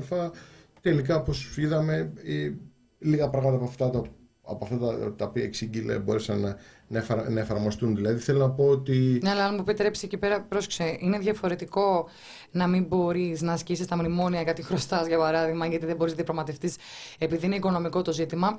Και διαφορετικό να μην μπορείς να εφαρμόσεις μια ακροδεξιά ρητορική ε, βασισμένη στην ομοφοβία, στον ακραίο εθνικισμό, στην ελευθερία του τύπου και γενικότερα ό,τι περιλαμβάνει ένα ακροδεξιό και φασιστικό καθεστώς. Βλέπουμε στην περίπτωση του Ορμπάν κανένα φρένο. Βλέπουμε στην περίπτωση των παρακολουθήσεων στην Ελλάδα. Ισχυρές επιπλήξεις μεν από ευρωπαϊκά χείλη, mm. μηδέν action δε. Να βάλω και κάτι ναι, ακόμα στη συζήτηση. Ποιος ακριβώς θα κάνει επίπληξη τη στιγμή που βλέπουμε ότι κυριαρχεί η ακροδεξιά στην ε, Ευρώπη; Το, το λέμε ξεκάθαρα. ε... Παναγιώτη Ζάρκος, σε ευχαριστούμε πάρα πολύ για τα 20 ευρώ. Να είσαι καλά, σε ευχαριστούμε πάρα πολύ. Λοιπόν, ε, ναι, ε, βλέπουμε στη Σουηδία, βλέπουμε Γαλλία, βλέπουμε την ομάδα Βίσεγκραντ που κανένας δεν την αποκαλεί έτσι και όλοι λένε για την Ουγγαρία του Ορμπάν τη στιγμή που δεν είναι μόνο η Ουγγαρία, βρίσκονται αυτή τη στιγμή τέσσερις χώρες που έχουν μια ομάδα και κατά βάση, πέρα από άλλα πράγματα ενεργειακά, οικονομικά κλπ. που του, τη συνδέουν, κατά βάση είναι η ακροδεξιά ατζέντα που τη συνδέει. Αυτό το πράγμα υπήρχε στην Ευρώπη πολύ πριν τη Σουηδία, πολύ πριν τη Γαλλία, πολύ πριν ε, το δικό μας Κυριάκο Μητσοτάκη ή οτιδήποτε, πολύ πριν την Ιταλία, πολύ πριν οτιδήποτε. Οπότε ποιος ακριβώς θα κάνει επίπληξη και ποιος θα βάλει το θεσμικό πλαίσιο μιας δημοκρατίας; Καλή ερώτηση. Η ερώτηση βασικά είναι μπορεί να κάνει η Ευρώπη όσα νομίζουμε ότι μπορεί να κάνει; Ε, η απάντηση είναι ε, όχι, ε, σαφέστατα. Και αυτό νομίζω ότι ε, ας πούμε όλες αυτές οι αξίες της αλληλεγγύης, της ενότητας και όλα αυτά τα πράγματα τα οποία... Της ευρωπαϊκής οικογένειας. Της ευρωπαϊκής οικογένειας και όλα αυτά τα, οι ιδεολειψίες ας το πούμε έτσι ε, που ουσιαστικά η Ευρώπη χρησιμοποιεί ως είδωλα ε, του εαυτού της αλλά όχι πραγματικότητες ε, όντως δεν έχουν εφαρμοστεί. Απλά αυτό το οποίο λέω, ας το πούμε έτσι, είναι ότι σαφέστατα η Ευρωπαϊκή Ένωση έχει, και ίδια μετασχηματιστεί. Όπως έχουν μετασχηματιστεί και πολλά από τα συντηρητικά λεγόμενα κόμματα τα οποία έχουν ενσωματώσει όχι μόνο πολιτικούς στην περίπτωση της Ελλάδας βλέπε Γεωργιάδες και τα λοιπά αλλά και πολλές από τις ακροδέξεις πολιτικές άρα όταν αυτοί ας το πούμε οι οποίοι έχουν το πάνω κεφάλι στο κομμάτι της, των πολιτικών και είναι ηγεμονική εντός της Ευρωπαϊκής Ένωσης, όντως το ερώτημα είναι ε, πώς αυτοί οι άνθρωποι θα μπορέσουν όντως να βάλουν ένα φρένο σε αυτούς τους. Ε, το εγώ σε αυτό το οποίο αναφέρομαι είναι ότι ε, σε επίπεδο κυρίως δημοσιονομικής πολιτικής δεν θα υπάρχει έτσι, το περιθώριο για ε, ριζικές αλλαγές στο κομμάτι της... Είμαστε υπό το ίδιο ταμείο, ναι. εννοείται. Ε, αυτό ήταν το... Μάλιστα. Και δεν μας λες Γιώργο, δεν είναι μόνο η Ιταλία. Βλέπουμε γενικότερα μια έτσι άνοδο, μια άνθηση της ακροδεξιάς πανευρωπαϊκά. Ε, στην Αμερική δεν θα μιλήσω, θεωρώ ότι δεν υπάρχει πιο εθνικιστικό κράτος αυτή τη στιγμή στον κόσμο. Ε, τι ακριβώς πιστεύεις ότι ευθύνεται; Δηλαδή, για ποιο λόγο ξυπνούν ξανά, λέμε και στη Σουηδία για παράδειγμα, τέτοιου είδους ε, ιδεολογίες; Γιατί ο ψηφοφόρος, δηλαδή, ε, σε μια προοδευτική κοινωνία, υποτίθεται, που προχωράμε, αποδεσμευόμαστε πλέον από τα παλιά, τι, ε, αποδεσμευόμαστε από την προγονοπληξία. Τι συμβαίνει, γιατί στρεφόμαστε στην ακροδεξιά; Ε, ναι, ε, εδώ πέρα προφανώς είναι μεγάλη η συζήτηση, αλλά θα έλεγα, θα έλεγα, θα έλεγα πολύ σχηματικά ότι ουσιαστικά όπως όλοι που έχουμε παρατηρήσει τα φαινόμενα αυτά της ακροδεξιάς και της ακροδεξιοποίηση της πολιτικής είναι φαινόμενα τα οποία έχουν ουσιαστικά προκύψει τουλάχιστον στην Ευρώπη αλλά και άλλο έτσι εντάξει. Υπάρχει ο Μόντι, ο Τραμπ και διάφορα άλλα έτσι, πολιτικά μορφώματα εκτός ε, ας πούμε Ευρώπης ε, εμφανίζονται κυρίως μετά την ε, κρίση. Και εκεί πέρα αυτό το οποίο έχει συμβεί νομίζω είναι ότι αποδείχτηκαν ανεπαρκή τόσο τα συντηρητικά κόμματα όσο αλλά κυρίως τα σοσιαλδημοκρατικά να εφαρμόσουν ας το πούμε έτσι πολιτικές ε, οι οποίες όταν ε, σκάσανε ε, τα μνημόνια οι πολιτικές λιτότητας να πολιτικές α, εναντίωσης σε αυτές τις, ε, ας το πούμε έτσι, στρατηγικές που προχώρησαν ε, από την ίδια την Ευρωπαϊκή Ένωση. Έτσι. Ε, αυτό το πράγμα είχε πολλαπλέ, πολλαπλές επιπτώσεις. Από τη μία ε, τεμάχισε, κατατεμάχισε τα, και διέλυσε τα, πολλά από τα δημοκρατικά κομμάτα. Το ΠΑΣΟΚ είναι μια χαρακτηριστική περίπτωση και εδώ πέρα έχουμε τον όρο pacification, δηλαδή πασοκοποίηση ας πούμε, της Ευρωπαϊκής Δημοκρατίας και από την άλλη το ίδιο έκανε σε πολλά τμήματα ε, των συντηρητικών. Έτσι. Δηλαδή, απλά να θυμίσω εδώ πέρα, παρότι πολλοί το ξεχνάνε, ο, μετα... ο, ο Σαμάρας το 2014 είχε φτάσει στο 17%. Έτσι. Ε, δηλαδή, μην έχουμε και τόσο. Δηλαδή, η Νέα Δημοκρατία ήταν υποδιάλυση, άλλο το τι έγινε στη συνέχεια. Α, και επειδή ακριβώς ε, αυτό το οποίο παρατηρούμε είναι μια συνέχιση επί της των πολιτικών λιτότητας ε, και μετά το υποτιθέμενο τέλος ε, της, ε, των, ε, της ευρωπαϊκής οικονομικής κρίσης ε, δεν βλέπουμε κάτι διαφορετικό ούτε στην περίοδο του COVID ούτε στην περίοδο της νέας ενεργειακής κρίσης που έχουμε. Άρα βλέπουμε πολλαπλές κρίσεις να συμβαίνουν κοινωνικά και να τα κράτη και οι πολιτικές οι οποίες εφαρμόζονται να μην μπορούν να αρθρώσουν πολιτικές ενσωμάτωσης. Ε, και είναι η λύση η ακροδεξιά. Γιατί πρόσεξε, έχουμε ένα σχόλιο και νομίζω mm. ανταποκρίνεται σε αυτό που συζητάμε, τι έχει πάθει ο κόσμος. Σας ανησυχεί η άνοδος της ακροδεξιάς, αλλά όχι ότι μας κυβερνάει ο Κούλης. Ε, αριστερά έχει τελειώσει. Έρχονται αλλαγές με την ακροδεξιά. Είτε αρέσει είτε όχι. Πριν αυτό είναι το σχόλιο που έχουμε και ναι. θέλω να εξηγήσεις αν όντως η λύση όταν έχεις έναν αποτυχημένο πολιτικό είναι να στραφείς ακροδεξιά. Γιατί νομίζω αυτός είναι ο τρόπος με τον οποίο σκέφτονται οι περισσότεροι άνθρωποι που στρέφονται εκεί. Πριν πάμε στη λύση, θέλω να σταθώ σε κάτι γιατί το είπες, το είχα βρει και στο βιβλίο, το είχα σημειώσει. Ε, μίλησες για θεσμική αδυναμία ουσιαστικά στο να μπει τάξη. Θεωρείς ότι είναι αδυναμία ή θεωρείς ότι είναι απροθυμία; Και τώρα είπες δεν μπόρεσαν.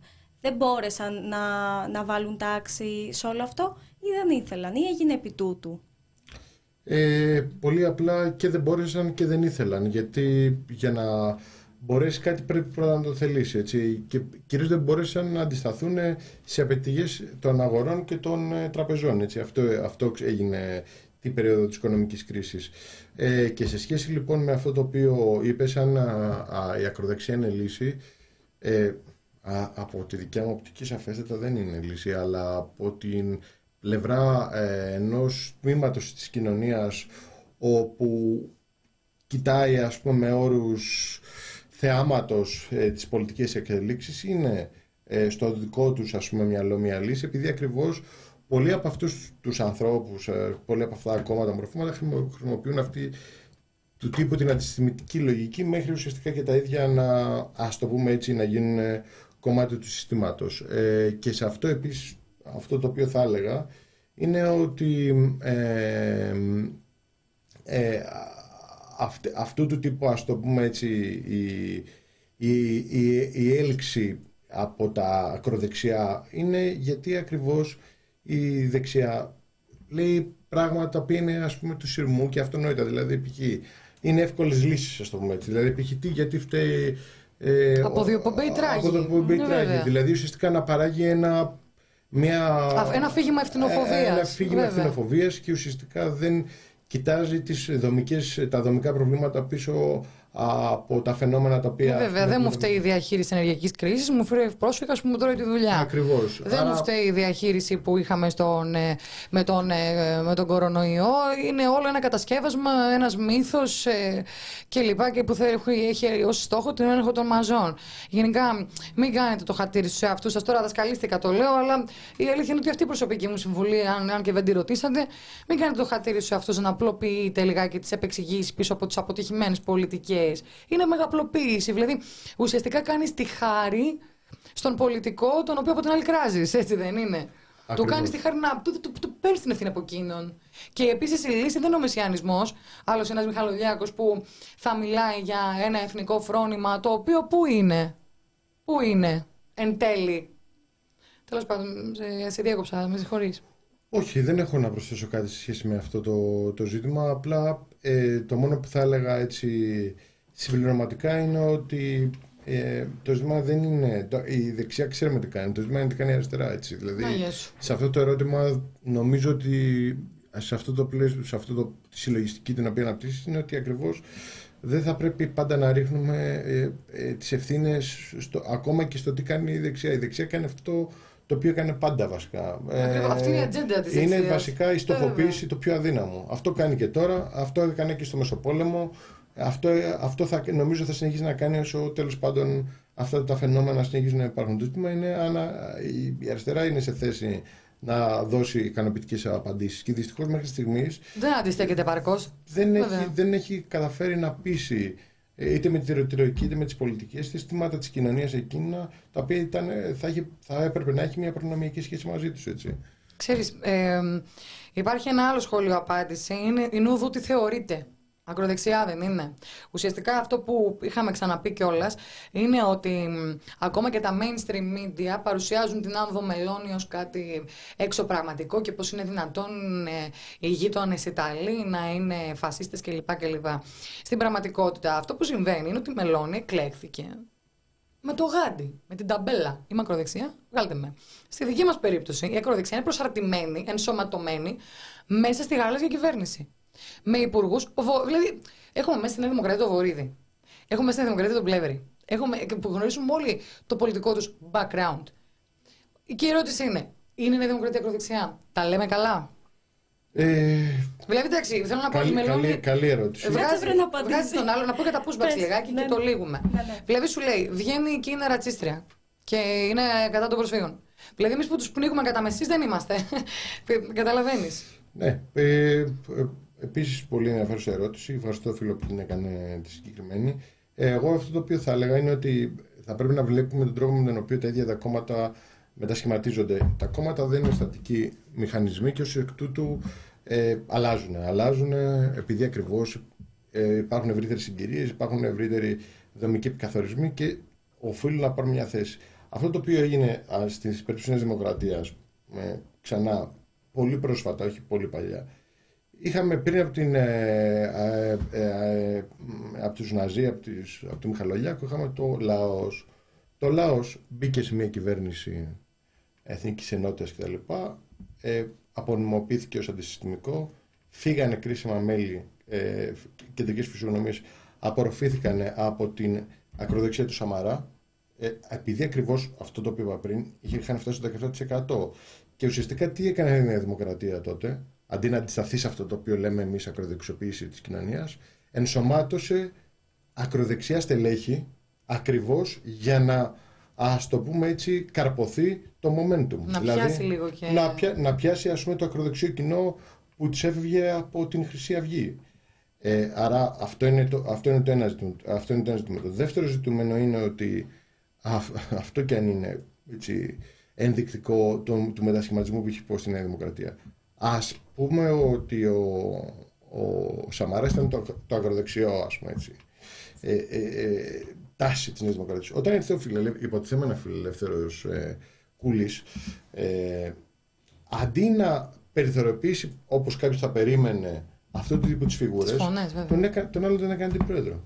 Δηλαδή, ε, έχουμε δηλαδή ακριβώς, εννοείται και ε, ε, ενσωμάτωση προσωπικού, αλλά και σε επίπεδο πολιτικών, να το πούμε έτσι, εφαρμοζόμενων πολιτικών, από τα pushbacks, δεν, δηλαδή από τις ε, παρακολουθήσεις δεν, είναι, δεν μπορεί να σταματήσει και ακριβώς ναι, σαφέστατα οι πολλές από τις πολιτικές που ακολουθεί ε, η Νέα Δημοκρατία εννοείται είναι ακροδεξιάς είναι στο φάσμα της ακροδεξιάς. Και κάτι άλλο να πω εδώ πέρα ε, σε σχέση ε, με το, το, το, τι ενδιαφέρον κάνει άλλο για να τα βλέπουμε λίγο τα πράγματα λίγο πιο βαθιά αν παρατηρήσετε, ναι, ε, δηλαδή η Νέα Δημοκρατία παίζει σε δύο επίπεδα. Από τη μία αφενός έχει, ας το πούμε έτσι, ε, το ρόπαλο, δηλαδή κοινούς ανθρώπους σαν και αυτούς που περιγράψαμε, Πλεύρης, Βορύδης, Γεωργιάδης κτλ. Από την άλλη έχει και το Μανολάκη.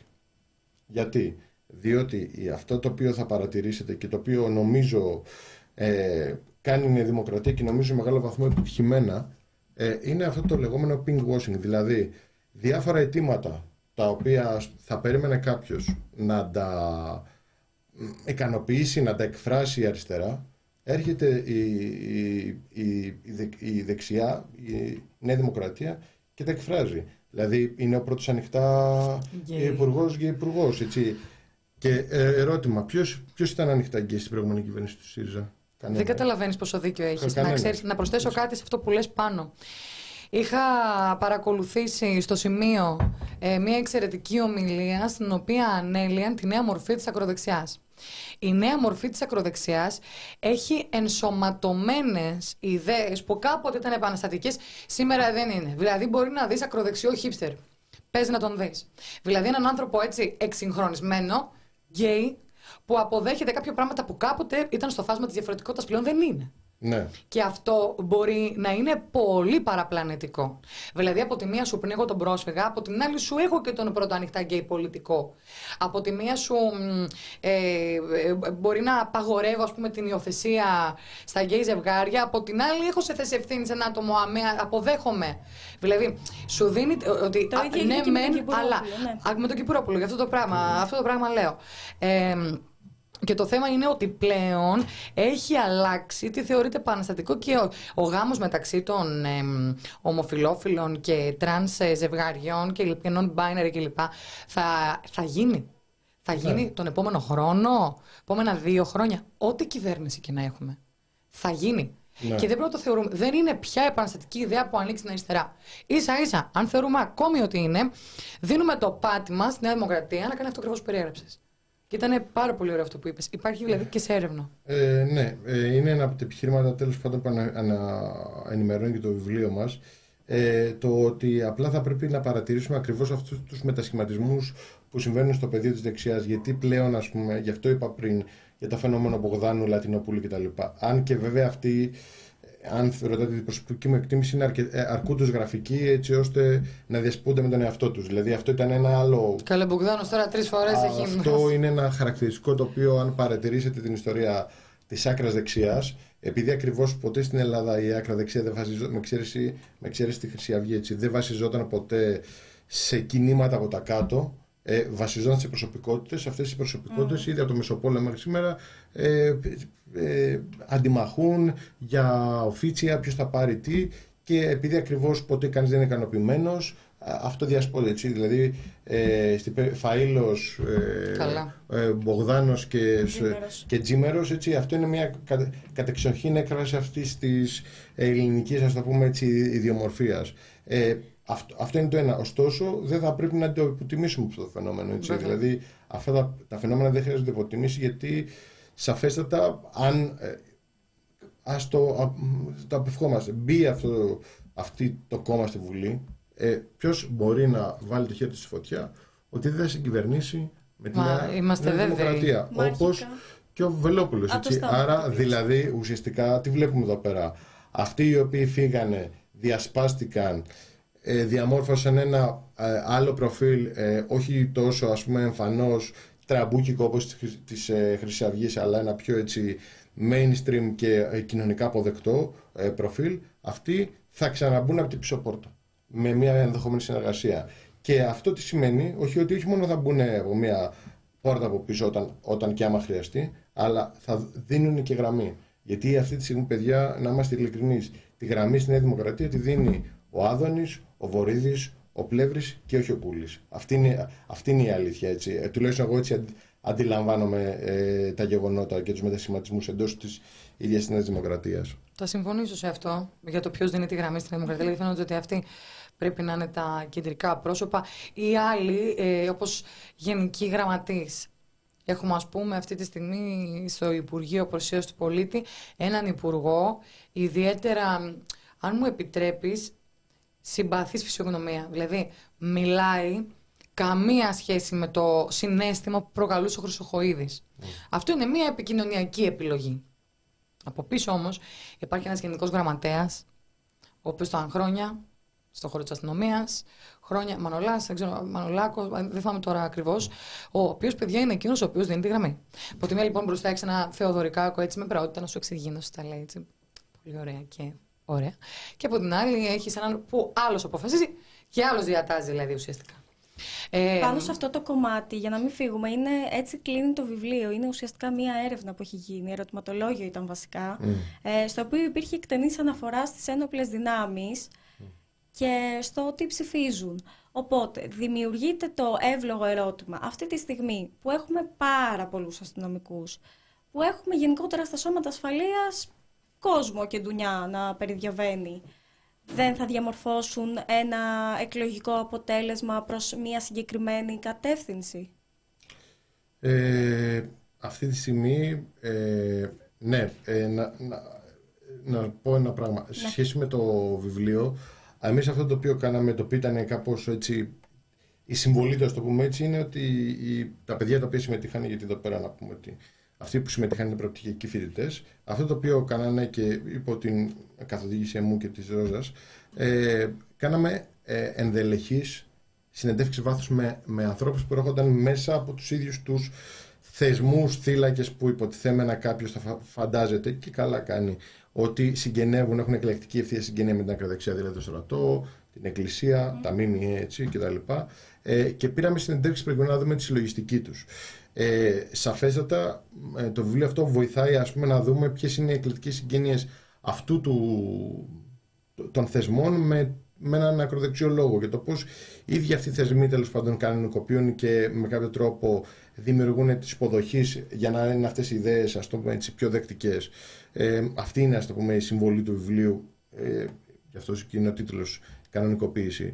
Ε, αυτό το οποίο είναι ενδιαφέρον είναι ότι θεσμοί όπως ας πούμε ο, ο στρατός που στη μεταπολίτευση ήταν ένα πράγμα το οποίο ήταν από τους θεσμούς που για αυτονόητους λόγους εκδημοκρατίστηκε ε, και κυρίως αυτό είναι επί Πασόκης από το 81 και μετά ακριβώς γιατί ήταν ο, ο θεσμός εκείνος ο οποίος δημιουργούσε πραξικοπήματα από το Μεσοπόλεμο μέχρι και το, 70, μέχρι το 67 και το 74 το 73 ε, μέχρι δηλαδή και να πέσει ε, η Χούντα. Ε, άρα ουσιαστικά ο, ο θεσμός ας πούμε, του στρατού όντως βλέπουμε ε, ένας θεσμός ο οποίος με κατά μία είναι εκδημοκρατίστηκε την περίοδο της κρίσης, εγώ δεν με ξέτυχε να πάω φαντάζομαι το 2012 από το 10, από το 11-12 και μετά υπήρχε μια ακροδεξιοποίηση, δηλαδή κυρίως σε επίπεδο ΕΠΟΠ. Δηλαδή υπάρχουν τμήματα των θεσμών, όχι θεσμοί συνολικά, συγκεκριμένες πτυχές των θεσμών αυτών που ακροδεξιοποιούνται. Και επίσης αυτή την ακροδεξιοποίηση που επειδή ακριβώς είναι ένα ευρύτερο κοινωνικό φαινόμενο, έρχεται η Νέα Δημοκρατία και να τους, να τους ε, παρουσιάσει και να τους, τους εκπροσωπεί ως ε, ε, προνομιακούς συνομιλητές της. Γι' αυτό όλοι οι διορισμοί, γι' αυτό δηλαδή ουσιαστικά η Νέα Δημοκρατία φτιάχνει συμμαχίες με συγκεκριμένα τμήματα του κράτους τα οποία θα τις φανούν ε, και τις φαίνονται, τις έχουν φανεί. Δηλαδή ο ρόλος ας πούμε της αστυνομίας στην περίοδο της τελευταίας τριετίας επί δημοκρατίας είναι περίτρανος. Έτσι, δηλαδή δεν, νομίζω δεν χρειάζεται περαιτέρω εξήγηση για το ρόλο της στην περίοδο. Δηλαδή και αυτό το οποίο συμβαίνει ας πούμε στην αστυνομία το οποίο ήταν λίγο μαζεμένοι πιο πριν, λίγο μαζεμένοι πιο πριν, έχουν πλέον, τους έχουν αμολύσει και κάνει ο καθένας ό,τι του έρθει, χωρίς να νιώθει ότι θα λογοδοτήσει κάπου. Αυτή η κλασική νοοτροπία τιμωρησία που έχει διασπείρει η Νέα ναι. Δημοκρατία, ναι. τη θεωρεί για τον εαυτό της, αλλά και σε αδελφούς θεσμούς. Ξέρεις τι, ε, τα αναφέρεις πάρα πολύ ωραία για την Δημοκρατία. Πάμε να δούμε τι κάνει λίγο και ο ΣΥΡΙΖΑ. Ναι. Έχουμε σχόλια από τον Δημήτρη Τολιάπη από το ΜΕΡΑ25. Χαιρετάμε. Όταν ο Τσίπρας στη ΔΕΘ είπε οι εργάτες γης, οι πρόσφυγες ή πίσω στις χώρες σας δεν είναι μέσω pushback. Μετά λέει: Ο Μητσοτάκης τους πνίγει στη θάλασσα, αλλά ο Τσίπρας θα, τους, θα τους διασώζει. Αλλά αν δεν κάνουν αυτό που τους λέει, οι εργάτες γης όπου γουστάρει χωρίς να έχουν την επιλογή, θα τους στέλνει πίσω. Θέλω να πω αρχικά ότι υπάρχει μια πολύ μεγάλη διαφορά ανάμεσα στην απέλαση και στο pushback. Δηλαδή, μην μπερδευτούμε. Το να σε απαγάγουν νύχτα, να σε σπάσουν στο ξύλο, να σου σπάσουν ε, τα κόκαλα, ε, να πάρουν το μωρό σου, να το πετάξουν σε ένα life raft. Από το να γίνει απέλαση είναι διαφορετικό. Επίσης, και τα δύο είναι κακά όμως. Επίσης, να θυμίσουμε ότι όταν είχαμε Έχω κλείσει το μικρόφωνο μου. Επίσης, να θυμίσουμε ότι όταν είχαμε καλεσμένο τον ε, Στέλιο Κούλογλου, τον είχαμε ρωτήσει. Ναι. λέμε, επί ΣΥΡΙΖΑ δηλαδή δεν ε, γίνονταν pushbacks. Το παραδέχτηκε πολύ. Και είπε, πολύ ανοιχτά. Ναι, ναι, ναι. Και είπε φυσικά και γίνονταν. Απλά Στον δεν, Εύρο. Ναι, ναι, ναι. Και, ε, και όχι, απλά δεν γίνονταν με τόση βιαιότητα. Εγώ αυτό που θέλω να ρωτήσω, χωρίς να μπούμε λιγάκι, να μην μπούμε τόσο πολύ στο. Στο τι... κομματικό, ναι, ναι. ναι. ναι χωρίς να μπούμε στο κομματικό. Ε, θα μπω λίγο στο ΣΥΡΙΖΑ ρωτώντας. Έχει μία, ε, όπως ε, διατείνεται, αριστερή ατζέντα. Ένα κόμμα τώρα. Είναι δυνατόν να γνωρίζει τώρα, έστω και επικοινωνιακά, ρε παιδιά, έστω και επικοινωνιακά, να γνωρίζει ότι σε επίπεδο Ευρωκοινοβουλίου πάνε οι υποθέσεις της διαχείρισης μεταναστών, των υποκλοπών κλπ. Για ποιο λόγο επιμένει λέγοντας αυτά τα πράγματα. Βάλε μου ένα μπιπ. για ποιο λόγο επιμένει λέγοντας...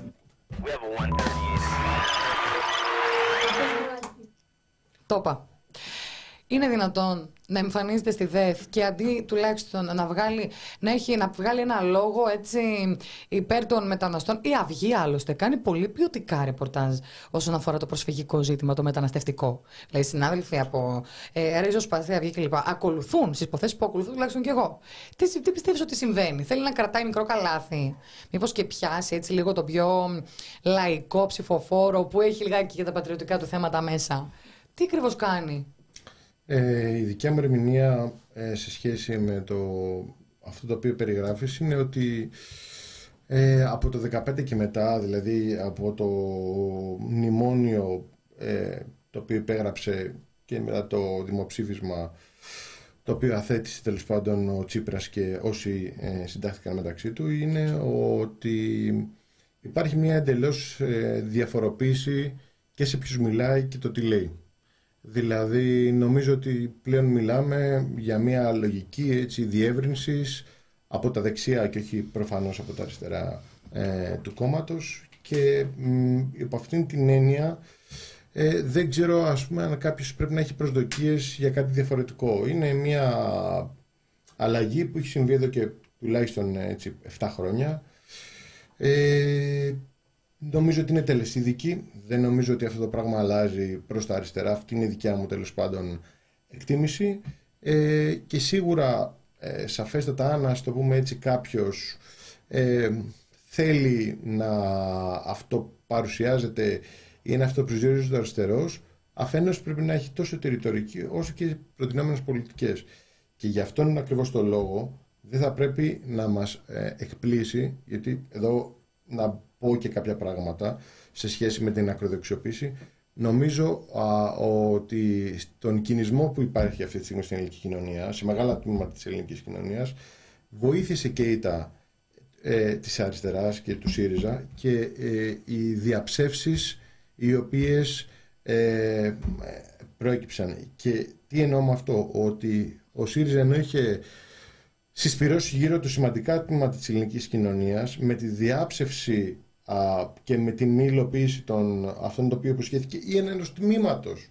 Εγώ δεν λέω για τα πάντα. Ενός για τον Τζίμπρα, λες τώρα. Ενός τμήμα, του ΣΥΡΙΖΑ από το 2015 και μετά, από το 2015-19. Ενός τμήματος αυτών των οποίων είχαν υποσχεθεί, ουσιαστικά ταύτισε στο μεγάλο, στο φαντασιακό των πολιτών τη δεξιά με την αριστερά. Mm-hmm. Ως προς τι, ως προς το ότι όλοι οι ίδιοι είναι.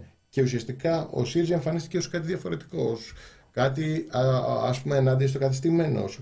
Άρα το ζήτημα λοιπόν, και επανέρχομαι στο ερώτημα και κλείνω αυτό, είναι ότι θα πρέπει οι, αριστεροί, οι αριστερά, τα αριστερά κόμματα να έχουν ξεκάθαρες διακριτές πολιτικές και ρητορικές από τα δεξιά. Γιατί θεωρώ ότι όταν πας να ψαρέψεις από τη δεξιά, τα αποτελέσματα δεν μπορεί να είναι... Αυτό κάνει. Ε... Δηλαδή με το, με το να μην έχει σαφή θέση απέναντι στο προσφυγικό. Με το να αποφεύγει να πει τα ονόματα για παράδειγμα των τεσσάρων ολιγαρχών. Ναι. Δηλαδή τι προσπαθεί να κάνει, προσπαθεί να κρατήσει φίλους αριστερά, δεξιά. Αυτό ότι... Προσπαθώ να καταλάβω κι εγώ. Γιατί εμένα προσωπικά η ομιλία του δεν μου έκανε εντύπωση, παιδιά. Mm-hmm. Μου έκανε εντύπωση. Mm-hmm. Ήταν σαν να παραδέχεται ότι ξέρετε, δεν είμαστε για κάτι διαφορετικό από τον Κούλι. Λίγο πιο φιλολαϊκές πολιτικούλες, δηλαδή όσον αφορά την ενεργειακό. Κατά τα άλλα όμως, έτσι. Δεν, δεν είπε μεγάλα λόγια, να το πούμε γι' αυτό. Και για άλλη μια φορά δεν έκανε επαρκή αντιπολίτευση. Αλλά για, πες, για αυτό το κάνει, για να έχει τα πόδια του βουτυγμένα σε όλους. Και ίσως έχει καταλάβει ότι. Με συγχωρείς που σε διέκοψα ναι. πριν καν μιλήσεις, ότι σε επίπεδο ε, συνόρων κλπ. Έχει καταλάβει ότι μιας και βρισκόμαστε σε περίοδο κρίσης, πουλάει το πατριωτικό, οπότε μην τα χαλάσω μαζί τους. Από την άλλη όμως, ρε φίλε, μετά σε άλλες περιπτώσεις, μιλάει για τα. Μιλάει για, όχι ακριβώς για pushbacks, δεν τη λέει τη λέξη όλη αυτή, γιατί παθαίνει η πολιτική ηγεσία μόλις ακουστεί αυτή η λέξη, κρύβονται κλπ. Αλλά μιλάει για τη διαχείριση προσφυγικούλη. Αλλά εσύ δεν μας πεις. Ε, ναι, ε, εδώ πέρα νομίζω αυτό το οποίο είπα ε, και ε, στην αρχή είναι ότι υπάρχει μια συνδυτή διαφοροποίηση ε, από το ΣΥΡΙΖΑ που ήταν πριν το 2015. Ο στόχος του πλέον δεν είναι η αριστερά, ο στόχος του δεν είναι τα σημεία αναφορά στα οποία τα αιτήματα της κοινωνίας που ήταν πριν. Πλέον αυτό νομίζω ότι είναι λάθος, αλλά οι ίδιοι γνωρίζουν καλύτερα. Δεν είμαι εγώ ούτε ο επικοινωνιολόγος ούτε policymaker του ΣΥΡΙΖΑ ότι θα πρέπει να στοχεύουν σε έναν υποτιθέμενο μέσο ψηφοφόρο, ο οποίος κατά τη γνώμη μου αυτός ο μέσος ψηφοφόρος δεν υφίσταται. Και σε αυτό το μέσο ψηφοφόρο υπάρχουν, ας το πούμε έτσι, όντως και τα ζητήματα και θεωρούν ότι όσο πιο δεξιά πας και όσο πιο κανονικοποιημένος είσαι, τόσο περισσότερο θα εκφράσεις το πολίτη. Εγώ αυτό το οποίο ξέρω είναι ότι συνήθως οι άνθρωποι ψηφίζουν με πολλά κριτήρια, αλλά κυρίως ψηφίζουν με όρους ε, του ότι θα. με όρου ταξικούς κατά μία έννοια. Όχι πάντα, όχι πάντα, εντάξει, για να μην είμαστε απόλυτοι, αλλά και με ιδεολογικές ψήφους κτλ.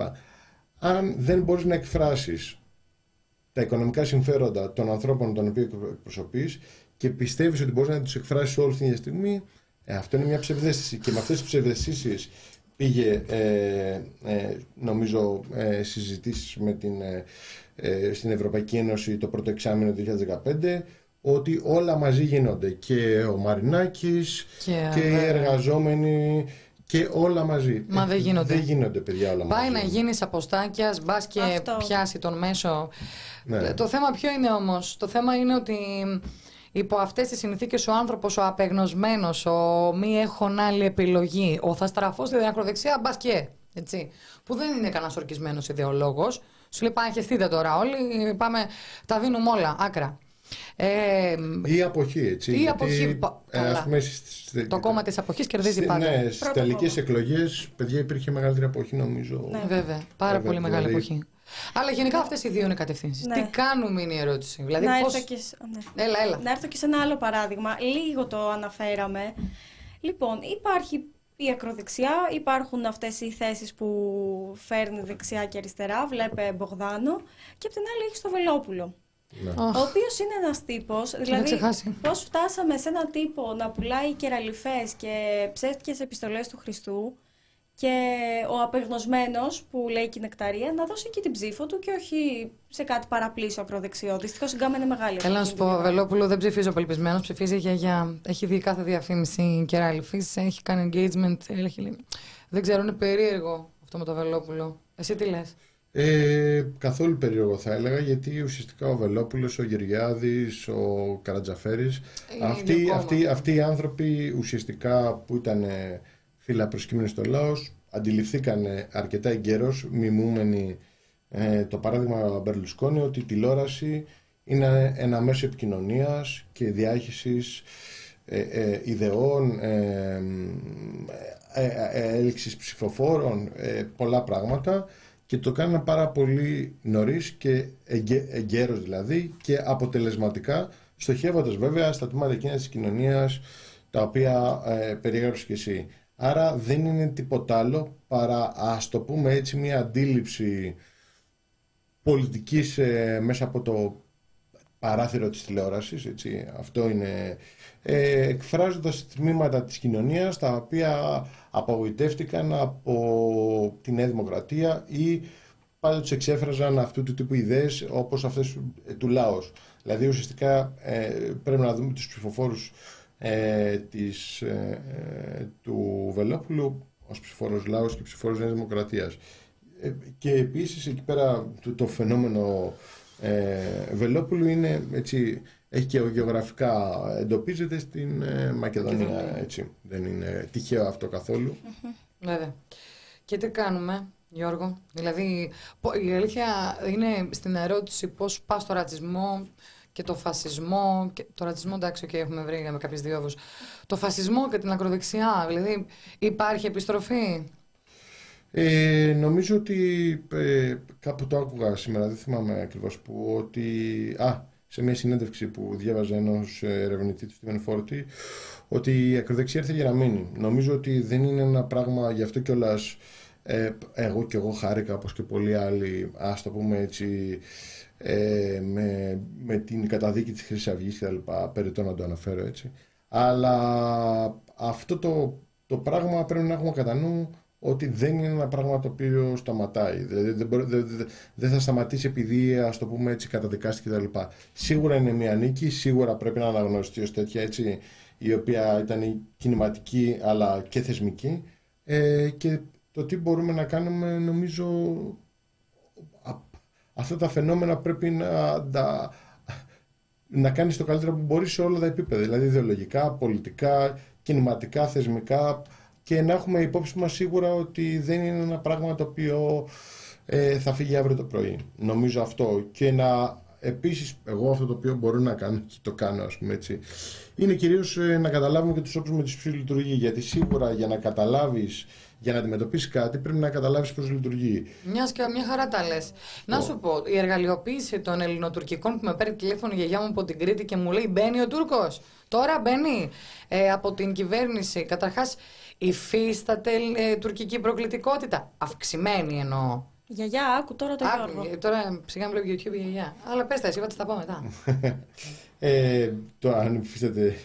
Ε, αυτό το, πα- ε, νομίζω ότι σε αυτό το, την προκλητικότητα, ως προκλητικότητα ε, πολλές φορές ε, μ, ας το πούμε έτσι εκφράζει ή διατυπώνει η, ο Ερντογκάν ε, πολλές φορές έχει και μερίδιο ευθύνη και η ίδια κυβέρνηση. Έτσι. Σαφέστατα, ε, νομίζω η ουσία αυτών των πραγμάτων είναι ότι ε, δεν υπάρχει περίπτωση να γίνει κάτι ουσιώδες ε; ως, προς, ως προς αυτό το ζήτημα. Α, και σίγουρα νομίζω ότι αυτό πρέπει να το δούμε σε σχέση με την εργαλειοποίησή του για εσωτερική κατανάλωση και από τις δύο μεριές. Ε, νομίζω ότι τα προβλήματα ιδιαίτερα της Τουρκίας, δηλαδή στη Τουρκία είναι ε, εκατοντάδες χιλιάδες κόσμος στις φυλακές, πολιτικοί κρατούμενοι, ε, στην Ελλάδα γίνονται αγίνονται με την κυβέρνηση που έχουμε. Δηλαδή νομίζω ότι δεν θα πρέπει ο κόσμος νομίζω να ανησυχεί για τέτοια πράγματα σε σχέση με πιθανές ελληνοτουρκικές σειράξεις κτλ.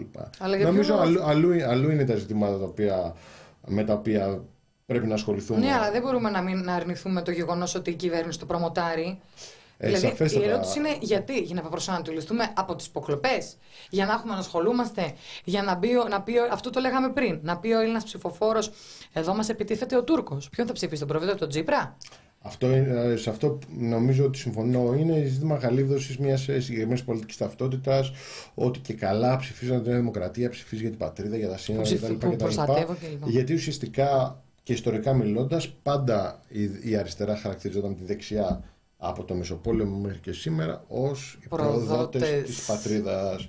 Άρα ουσιαστικά ε, με άλλα λόγια και ε, στην ε, συνέντευξη την οποία, συνέντευξη λέω, στην ανασκόπηση τη τελευταία που έκανε ο Κωνσταντίνος και τα λοιπά και προετοίμασε εδώ πέρα η ομάδα ε, Ευχαριστούμε νομίζω, πολύ γι' αυτό. Ναι, ήταν, έδειξε ακριβώς αυτό ότι υπάρχουν ποτέ, πολλά ας πούμε, ψυχροπολεμικά μοτίβα τα οποία χρησιμοποιεί η δεξιά και αντικομουνιστικά και δεν είναι και βέβαια φαινόμενο ελληνικό ακριβώς ας πούμε για την ε, κινητοποίηση συγκεκριμένων τμήματων της ελληνικής κοινωνίας. Ε, δηλαδή αν θες προστατευμένα σύνορα εγώ είμαι εδώ, προστατευμένα ναι. στο επιβεβαιώσει αυτό το πράγμα. Εγώ... Κλείνω και το μικρόφωνο μου γιατί χαζεύω, με έχει καλύψει. Έχουμε και μία ερώτηση. Έχουμε και μία ερώτηση, ε, η οποία μου φαίνεται λίγο αυτονόητη η απάντησή της, δηλαδή το έχουμε αναλύσει αρκετές φορές. Ε, αν θεωρείς, Γιώργο, ότι είναι πιθανό να γίνει μια εκλογική συμμαχία κεντροαριστεράς-αριστερά στην Ευρώπη, αλλά και στην Ελλάδα απέναντι στη δεξιά-ακροδεξιά. Ναι. Ε, δηλαδή να γίνουμε όλοι μαζί ένα ναι, μέτωπο κοίτα, να, να σου πω ποια είναι... Αυτό το προϋποθέτει. Ε, σίγουρα νομίζω ότι η δεξιά επειδή ακριβώς αυτό που του ενώνει η συγκολητική ουσία είναι η εξουσία, ε, προφανώς δεν έχουν προβλήματα ιδεολογικά, κυρίως δηλαδή αυτοί όπου ε, ευδούν εξουσία, όπως ε, και στην προηγούμενη κυβέρνηση, θα πάνε μαζί. Δεν, δεν νομίζω ότι υπάρχει ζήτημα. Τώρα, ε, στην περίπτωση της Ελλάδας, τώρα, γιατί τώρα μιλήσω πανευρωπαϊκά, δεν νομίζω ότι μπορώ να το κάνω. Στην περίπτωση της Ελλάδας αυτό σημαίνει μάλλον με βάση αυτά τα οποία ε, Μας λέει ο ακροατής, θα σήμαινε πρακτικά τη συμπόρευση του ΣΥΡΙΖΑ, του ΠΑΣΟΚ και, και του ΜΕΡΑ. Και του ΚΟΚΟΕ. Εντάξει, όχι παιδιά, αυτά νομίζω, νομίζω ότι είναι από δύσκολους αδύνατο να γίνει κάτι τέτοιο για, πολλές, για πολλούς και διάφορους λόγους. Έχει βγάλει ο Βαρουφάκης μία λίστα ε, με ναι. αιτήματα. Ναι, αν, γίνει, αν γίνουν αυτά, OK, okay, πάμε. Προφαν, Προφανώς και σε αυτό νομίζω ότι υπάρχει, έχει ένα δίκιο το ΜΕΡΑ25 ως προς το ότι τι, ότι ε, θα πρέπει να υπάρχει μια συμφωνία πριν τις εκλογές γιατί μετά τις εκλογές τα πράγματα γίνονται βεβιασμένα και με ας το πούμε έτσι ε, όχι καθαρούς όρους. Εγώ θεωρώ ότι όταν έχεις μια τέτοια πρόθεση και με δεδομένο το τι ισχύει με, με τον ισχύοντα εκλογικό νόμο, αν κάποιος θέλει όντως πραγματικά να συμμαχήσει, συζητάει πριν τις εκλογές και όχι. Τι ε, να συζητήσει, τι είδες στα 7 αιτήματα; Επανακρατικοποίηση το ίστο της εξορίξης κλπ. Είναι πράγματα που θα ναι. πει νέο ΣΥΡΙΖΑ. Ε, μα ακριβώς αυτό. Άρα, ακριβώς αυτό είναι το ζήτημα. Άρα το ζήτημα είναι ότι αυτή είναι, για να συμφωνήσει πρέπει να έχεις κάποιους κοινούς παρανομαστές. Οι οποίοι ουσιαστικά όχι μόνο θα δείχνουν ομοιότητες ιδεολογικές πολιτικές, αλλά και θα σου επιτρέψουν στη συνέχεια να κυβερνήσεις. Mm. Δηλαδή, ε, γιατί είδαμε τι έγινε στην περίπτωση με ΣΥΡΙΖΑ ΝΕΛ κτλ. Δηλαδή, τους χρησιμοποίησε μέχρι ενός σημείου και μετά ε, ο καθένας έκανε τη δουλειά του, ας το πούμε. Ε, ε, δεν νομίζω ότι αυτό το πράγμα, αν δεν υπάρχουν στέρεες βάσεις, υπάρχει πιθανότητα να, να λειτουργήσει. Και, και επίσης, ε, μέσα στο Πασόκ υπάρχουν, υπάρχουν και αντίρροπες δυνάμεις. Δεν είναι όλοι, ότι θέλουν Σόνι και Ντέ να πάνε μαζί με τον ε, ε, ΣΥΡΙΖΑ. Έτσι. Και πλέον όπως έχει γίνει. Ο κ. Λοβέρδος, ας πούμε, μάλλον δεν θα το ε, ήθελε και Δεν μάλλον. το άντυχε. Ναι, άρα τώρα υπάρχουν πολλά, πολλά σενάρια, αλλά νομίζω αυτά ε, θα τα δούμε Ένα, μέσω- ένα, σπα- ένα υπουργείο να δώσει του Λοβέρδου νομίζω θα είναι καλυμμένος μετά. Δεν ξέρω. Ναι, μακάρι να ήταν έτσι τα πράγματα. Νομίζω ότι είναι λίγο πιο, πιο, πιο σύνθετα γιατί ουσιαστικά ε, εδώ πέρα θα γίνει μια σύγκληση ας πούμε εξυγχρονιστικού Πασούκ με ΣΥΡΙΖΑ. Είναι, είναι, είναι δύσκολα αυτά τα πράγματα αλλά σίγουρα στην Ελλάδα ποτέ μιλες ποτέ μην Μ' αρέσει, αναδειχθούν μ' αρέσει η εκλογολογία. Μένει, μένει να δειχθούν όταν, ε, όσο πλησιάζουμε σε εκλογές. Δηλαδή, νομίζω ότι ακόμα έχουν πολλά να δουν τα μάτια μας. Νουδού ΣΥΡΙΖΑ θα δούμε. Ορίστε. Νουδού ΣΥΡΙΖΑ μπορεί να δούμε. Ναι, καλή ερώτηση. Το συζήταγα πρόσφατα αυτό το Θα είναι, σενάριο. αυτό θα είναι τραγικό. Ε, δεν το, δε, αυ- και αυτό, δε- ωστόσο, τραγικό, ξετραγικό. Το έχουμε ξαναδεί. Είναι δηλαδή. ένα πράγμα το οποίο δεν μπορεί. Εγώ, ας πούμε, τώρα, αν μου έλεγε κάποιος βάλει το χέρι στη φωτιά και αν το αποκλείσεις, δεν θα το επεκλεία. Α, δηλαδή, δεν, θα ήταν, δεν είναι ένα πράγμα το οποίο θα έλεγα με τίποτα. Δεν σε σοκάρει. Όχι, δεν με σοκάρει. Ε, έχουν μεγαλώνοντα κύριε. Ε, πολλά πράγματα σταματάνε να σε σοκάρουν. Ε, Δεν κυρί- πέφτεις από τα σύννεφα. όχι, όχι, δεν, δεν πέφτω από τα σύννεφα και δεν πέφτω και αν θα γίνει κάτι τέτοιο. Απλά αυτό βέβαια μετά δεν ξέρω τι θα σηματοδοτούσε για το, ίδιο, για το ίδιο το πολιτικό σύστημα, ας πούμε. Αυτό δεν το γνωρίζω, γιατί ε, μ, μετά, ας πούμε, δεν θα υπάρχει επί της ουσίας αντιπολίτευση. Έτσι. Ενώ αντιπολίτευση θα υπάρχει αντιπολίτευση, ενώ δεν υπάρχει ισχυρός πόλος ε, μέσα στο κόμμα. Θα είναι ένα κόμμα το οποίο θα είναι, ε, δηλαδή μια συγκυβέρνηση που θα είναι ο- σχεδόν το μεγαλύτερο μέρος του κοινοβουλίου. Τώρα, Ναι. θα δούμε, δεν ξέρω. Πέρα δεν, από τα- δεν- Αυτή δεν θα μ' είναι η καταστροφή του Τσίπρα να το κάνει. Πάντως, θεωρώ. ε, ναι, γιατί κιόλας ε, μετά θα. Όπως και τώρα είναι δύσκολο να βρεις διαφορές. Ε, για να δούμε στο μέλλον, ας πούμε. Δηλαδή, πώς, άμα υπάρξει διασύγκληση, σαφέστατα θα υπάρξει ταύτιση με τη μία ή την άλλη πλευρά. Δεν μπορεί να, είναι, να ικανοποιηθούν όλοι. Προς τα δεξιά πάει προς τα αριστερά. Αλλά νομίζω μάλλον προς τα δεξιά Ναι, θα, γίνει, θα πάει κάτι τέτοιο. έτσι είναι. Εγώ. Γενικά, ναι, ήθελα να κάνω εξ αρχής ένα σχόλιο πάνω σε αυτό που συζητάμε, ότι πέρα από το κομματικό πλαίσιο, η αριστερά έχει ένα μεγάλο θέμα. Τρώγεται μεταξύ της με χαζολεπτομέρειες και διασπάται τη στιγμή που οι άλλοι ενώνονται και ισχυροποιούνται. Λοιπόν, βλέπω και μία ακόμα ερώτηση από την Έλενα. Σχετικά με το κουκουέ, πώς να νιώθουμε που αισθανόμαστε ότι μας προδίδει κάθε μέρα που δεν θέλει να συνεργαστεί με κανέναν; Ναι, Πώς να νιώθει; πώς να νιώθει; Το κουκουέ, πώς να νιώθει; Η Έλενα. Α, η Έλενα. Ναι. Γιατί το κουκουέ νιώθει σταθερότητα. Ναι. Έτσι έκανε πάντα. Δεν, δεν καταλαβαίνω. Αυτό είναι μια άλλη, είναι μια άλλη πικρή ιστορία, ας το πούμε έτσι. Ε, ε, και επίσης να πω την αλήθεια ότι δεν με εκπλήσει, γιατί ουσιαστικά το ΚΚΕ και το 2012, όταν ουσιαστικά του ζητήθηκε να συζητήσει το ενδεχόμενο Παιδιά, είναι, συνεργασία. είναι κάθετη. Είναι κάθετη. Το ζήτημα α, α, σε αυτ- με αυτού του τύπου το, α, τα κομμάτια είναι πολλές φορές τι σε ενδιαφέρει περισσότερο να αλλάξεις το τι γίνεται στην κοινωνία ή να διατηρήσεις Την ατζέντα. την, ε, τον εαυτό σου, όχι την, την ίδια την υποστασή σου και την ε, ιδεολογική σου καθαρότητα σε μια συγκυρία που καίγεται ο τόπος. Αυτό. Ε, και εγώ, ως ας το πούμε έτσι αυτοπροσδιορισμένος αριστερός, σίγουρα θα έλεγα μάλλον να κάνεις κάτι για να αλλάξουν τα πράγματα. Και Ναι, όχι- αλλά θα σου πούνε τι δηλαδή, να προσαρμοστούμε, να γίνουμε αυτά που κορυδεύαμε, να. Σίγουρα καταρχάς σε, προσκυνήσουμε. σε ένα πρώτο επίπεδο πρέπει να έχεις να συζητάς. Το τι μπορεί να γίνει, το βλέπεις. Αλλά εδώ πέρα είμαστε επί, επί της αρχής ε, και ασυζητητή ενάντια στα πάντα. Άρα ε, και, και πέρα νομίζω ότι περιθώριο συζήτησης δεν υπάρχει. Δηλαδή, ας πούμε, ο Βαρφάκη είπε κάτι. Λέει, παιδιά, ε, ΑΒΓ. Ε, οι άλλοι δεν έχουν πει ποτέ, τίπο- ποτέ και τίποτα. Α, και με δεδομένο ότι δεν, ούτε καν το συζητήσαν ότι θα μπουν σε οποιαδήποτε συζήτηση, ε, νομίζω ότι δεν θα το κάνουν και τώρα. Τώρα, πώς να νιώσει ο καθένας με το κόμμα που ψηφίζει, δεν ξέρω. Αυτά είναι προσωπικά ζητήματα. Μάλιστα. Προσωπικά ζητήματα, συζήτηση κομμένη. Ναι, Έλενα. Ακριβώς. Εγώ, Δεν θα ξεμπερδέψουμε εύκολα με την ακροδεξιά. Αυτή είναι η μόνη αλήθεια. Ωστόσο, μας τα είπες πάρα πολύ ωραία. Είπαμε και για τη Λατινοπούλου. κρατά... Αυτό Της δεν δώσαμε ήθελα, αξία. ήθελα να το αποφύγω. Τι να σου πω τώρα, με νύχια και με δόντια. Έγινε δηλαδή, όμως. δεν, ε, δεν θεωρώ Ε, ότι.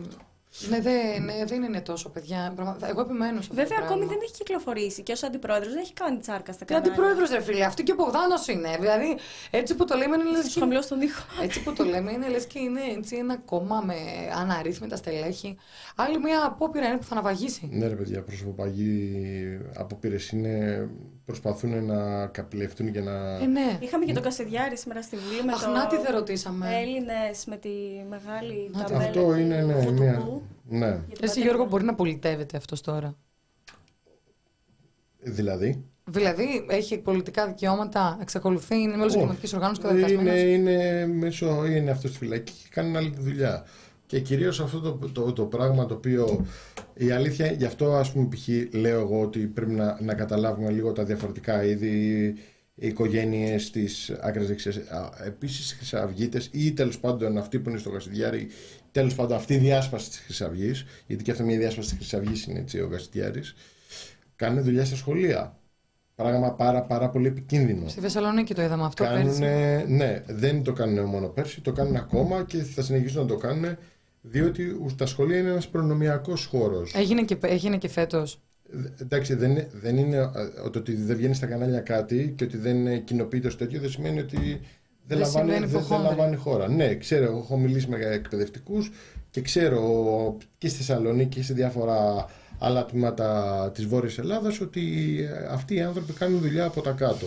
Αυτό είναι, αυτό είναι, αυτή είναι η διαφορά της Χρυσής Αυγής και αυτό είναι μιας ε, κινηματικής σε εισαγωγικά ή τέλος πάντων αντικειμαν, όπως ε, φα, ε, φασίζουσας, να το πούμε έτσι, ε, ακροδεξιάς ε, με μία που απλά μιλάει για εξυρισμένες μασχάλες και μουστάκια. Ε, αυτό, δηλαδή θεωρώ ότι αυτό το πράγμα χρειάζεται πάρα πολύ προσοχή ε, αλλά ε, δεν μπορώ να πω ότι είμαι ιδιαίτερος ας το πούμε έτσι ε, αισιόδοξος ε, δεδομένου του ότι ε, τμήματα όπως λέγαμε και πριν του πολιτικού καταστημένου της χώρας έχουν ε, ας το πούμε κανονίσει και έχουν καλλιεργήσει το έδαφος για αυτού του τύπου τις ιδέες. Ακριβώς. Και θα πρέπει τουλάχιστον τώρα, αυτή τη στιγμή και με δεδομένη την εμπειρία που υπάρχει, που υπάρχει γιατί υπάρχουν, υπάρχουν δολοφονίες, υπάρχει ο Λουκμάν, υπάρχει ε, ο Φίσας, υπάρχουν, δηλαδή πλέον μιλάμε για δολοφόνους. Υπάρχουν ακόμα μαζικές επιθέσεις σε μετανάστες Σε, που. σε, σε, σε, πολλά, σε πολλά... Θα πρέπει ξεκάθαρα αυτούς τους ανθρώπους να τους ονοματίζουμε ως δολοφόνους. Για αυτό το οποίο... Ωραία, ο δολοφόνος καταδικασμένος Ναζί Κασιδιάρης Ναι. όμως αυτή τη στιγμή κάνει ολόκληρη προεκλογική καμπάνια μέσα από τη φυλακή. Έχει την ευκαιρία μ, σε άμεση, άμεσης επικοινωνίας με Ναι. τους ψηφοφόρους του. Ε, δεν ξέρω για ποιο λόγο του έχει δοθεί αυτό το προνόμιο. Πολλοί από τους ψηφοφόρους ήταν και στο εφετείο σήμερα, χειροκροτούσαν, χαιρετούσαν Ναζιστικά, βέβαια. Υπάρχουν, ε, εφόσον έχει καταδικαστεί η εγκληματική οργάνωση, προφανώς ε, τα μέλη που βγαίνουν ανοιχτά, έτσι, ε, θα έπρεπε να διωχθούν, κατά τη δική μου άποψη. Είναι σαν. Ε, δεν καταλαβαίνω γιατί καταδικάζουν τον ένα και όχι τον άλλο. Να γίνει τουλάχιστον έρευνα. Δεν λέω κάτι παραπάνω. Εδώ παρακολουθούν τον ένα και τον άλλο. Δηλαδή, αυτό να το πούμε λιγάκι. Χωρίς να είμαι σίγουρη και να μπω στα νομικά του πράγματος, όταν κάποιος έχει καταδικαστεί πρωτόδικα, θεωρείται ακόμα αθώος. Η τελική. Στην έφεση. Η τελική, Δεν θεωρείται αθώος. η τελική καταδίκη του έρχεται με την, με, τα- με την έφεση, με εκείνη την Δεν απόφαση. θεωρείται αθώος. Θεωρείται πρωτόδικα καταδικασμένος. Αθώος δεν είναι. Υπάρχουν ακόμα αμφιβολίες όμως. Ε, αμφιβολίες. Δίνεται μια δεύτερη ευκαιρία, Ναι. αλλά είσαι καταδικασμένος. Άρα μήπως γι' αυτό ακόμα πολιτεύεται, δηλαδή αν και στην έφεση καταδικαστεί Ε, με την ίδια λογική θα ήταν και έξω, ρε παιδιά. Παιδιά, να σου πω ποια είναι η δικιά μου εκτίμηση σε σχέση με αυτό. Δεν νομίζω ότι αυτοί οι άνθρωποι θα σταματήσουν ε, να πολιτεύονται, ό,τι και να γίνει. Το ζήτημα δεν είναι τώρα τι κάνει ο καθένας από αυτούς. Το ζήτημα είναι ως κοινωνία ε, τι κάνουμε προκειμένου να αντιμετωπίσουμε τα δομικά αίτια τα οποία α, οδηγούν στην ανάδειξη αυτών των φαινομένων. Νομίζω αυ- εκεί πέρα πρέπει να κοιτάζει αριστερά και εκεί πέρα πρέπει να κοιτάζει κάθε άνθρωπος ο οποίος έχει τις ελάχιστες δημοκρατικές ευαισθησίες. Δηλαδή του ότι αυτά τα φαινόμενα ανθούν μόνο σε κοινωνίες όπου βρίσκονται σε βαθιά ε, κρίση. Δηλαδή είναι φαινόμενα κρίσης το να έχεις να ζει ο- ε, με δεδομένη την ιστορία της, ιδιαίτερα της Ελλάδας. Να, ε, ε, η Ελλάδα ήταν από τις χώρες η οποία βίωσε με, με, με το χειρότερο τρόπο ε, τις συνέπειες του ναζισμού. ε, ε, την περίοδο ενώ της κατοχής. Έτσι. Ξεχνάμε δυστυχώς. Ε, και σίγουρα αυτό το πράγμα ε, νομίζω σε σχέση με, σε σχέση με τον, με τον, ε, με τον Κασιδιάρη πρέπει να τους ονοματίσουμε ως δολοφόνους, αυτό είναι ξεκάθαρο και θα πρέπει, δεν είναι τίποτα άλλο, ούτε δεξιά, είναι δολοφόνοι οι άνθρωποι. Αυτό είναι. Είναι τραμπούκοι οι οποίοι σκοτώνουν, άνθρω... σκοτώνουν ε, όποιον βρουν στο διάβα τους με, τον οποίο διαφωνούν. Ε, και από την άλλη να, να δούμε και τα, ποια είναι τα δομικά αίτια πίσω από αυτά τα φαινόμενα και να κάνουμε ό,τι καλύτερο μπορούμε έτσι ώστε να μην ξαναυπάρξουν. Και σίγουρα αυτό το πράγμα χρειάζεται κινηματική δουλειά, χρειάζεται θεσμική δουλειά, Παιδεία. χρειάζεται ιδεολογική δουλειά. Αλλά σε αυτές τις εποχές ζούμε, με αυτά, έχουμε, με αυτά είμαστε αντιμέτωποι και νομίζω ότι ο αγώνας συνεχίζεται. Ε, αυτό δεν θα σταματήσει πάντως αυτό το φαινόμενο. Νομίζω είναι καλύτερα να έχεις μια τέτοιου τύπου αντίληψη παρά να έχεις μια, το πούμε έτσι, αφελή αντίληψη ότι έλα μωρέ δεν έγινε και κάτι κτλ. κτλ. Δεν θα φύγουν αυτοί οι άνθρωποι γιατί δεν έχουν φύγει οι αιτίες της δημιουργίας τους. Γι' αυτό όταν θα φύγουν οι αιτίες της δημιουργίας τους θα σταματήσουν να υπάρχουν. Ακριβώς. Και εδώ πέρα ο φίλος Ακροατής επιβεβαιώνει αυτό που έλεγα, mm-hmm. ότι η στέρηση πολιτικών δικαιωμάτων προποθέτει τελεσίδικη καταδίκη. Οπότε περιμένουμε και το εφετείο. Άρα μετά το εφετείο μπορεί να μην υπάρχει καν ελπίδα για τους Έλληνες γουτουπού. Ή μπορεί και να υπάρχει. Έχουμε δει τόσα μέσα στα ναι, δικαστήρια. Ρε, μπορεί απλά να μην υπάρχει ο Καστιδιάρη, αλλά μπορεί να, υπάρχει, να υπάρχουν άλλοι συνεχιστέ τους και να μιλάνε εξ ονόματός τους. Που ήδη ξέρ... υπάρχουν. Και να ξέρετε ότι αυτό το πράγμα όταν υπάρχει, ας πούμε, ε, όταν κάποιος ε, είναι κρατούμενος, ενώ ο κρατούμενος είναι έχει καταδικαστεί κτλ. Ενισχύει ε, λιγάκι. Ναι, ναι, ότι φτιάχνεις ένα φαντασιακό. Ο ιδεολόγος, ο, ο, αντιστα, ο αντιστασιακός που δίνει τον αγώνα ε, πίσω από τα κάγκελα, ας πούμε έτσι. Δηλαδή, ναι, ναι, και, ναι, ναι. Άρα αυτό το πράγμα εννοείται πως θα το, το, το, χρησιμοποιεί και κάνει αυτά τα οποία ε, πρέπει κατά τον ίδιο προκειμένου να έχει την ε, απήχηση αυτή που έχει. Πόσο δίκιο έχεις; Τρίζουν τα κόκαλα των αντιστασιακών.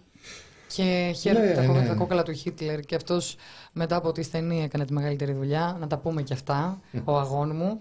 Γιατί, παιδιά, η ιστορία επαναλαμβάνεται με το χειρότερο τρόπο, δυστυχώς. Ε, ελπίζουμε να μην έχουμε όμως την ίδια κατάληξη. Ελπίζουμε να μην ε, δούμε ξαφνικά ανακοινοθέντα που να λένε ότι βγαίνει από τη φυλακή ο ένας και ο άλλος. Όπως έχουμε δει σε άλλες περιπτώσεις, αυτό το περιμέναμε. Για μένα, οι Χρυσαυγίτες δεν πρόκειται να εκτίσουν το σύνολο της ποινής τους. Ε, τα δικαστήρια είναι, είναι μέλος ενός συστήματος που θρέφει την ύπαρξή τους. Ε, ενώ ταυτόχρονα καταδικάζει άλλες ψυχές, mm. ε, για τις οποίες έχουμε μιλήσει πολλές φορές. Έχω την ανάγκη να ευχαριστήσω πάρα πολύ τον Γιώργο για αυτή την πάρα πολύ ωραία συζήτηση. Και που ήρθες. Τι ωραία, είχαμε πρώτη φορά καλεσμένο. Πρώτη φορά καλεσμένο από κοντά. Πρώτη φορά donations και πρώτη φορά φίλοι κλείνουμε δύο ώρο.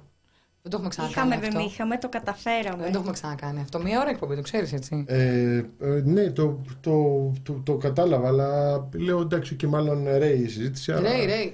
Επειδή πολλά στα βάλαμε στο τραπέζι, θέλεις κάτι να προσθέσεις, κάτι που δεν αναλύσαμε; Ναι. ναι.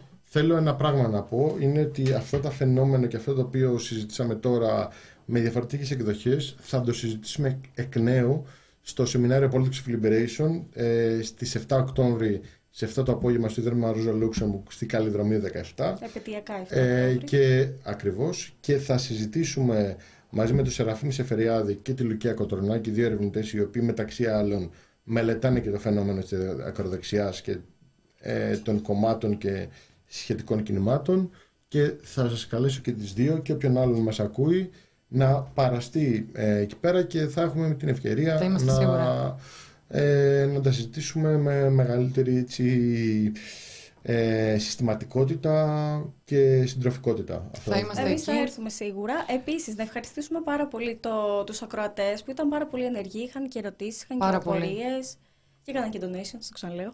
Καλά, αυτό ήταν απίστευτο. Πολύ φερμένο. Σας ευχαριστούμε πάρα πολύ που μείνατε εδώ πέρα μαζί μας όλο αυτό το δύο ώρο. Ελπίζουμε να σας άρεσε η συζήτηση. Εννοείται το βίντεο ε, θα μείνει στο κανάλι του YouTube με ακριβώς αυτό το τίτλο.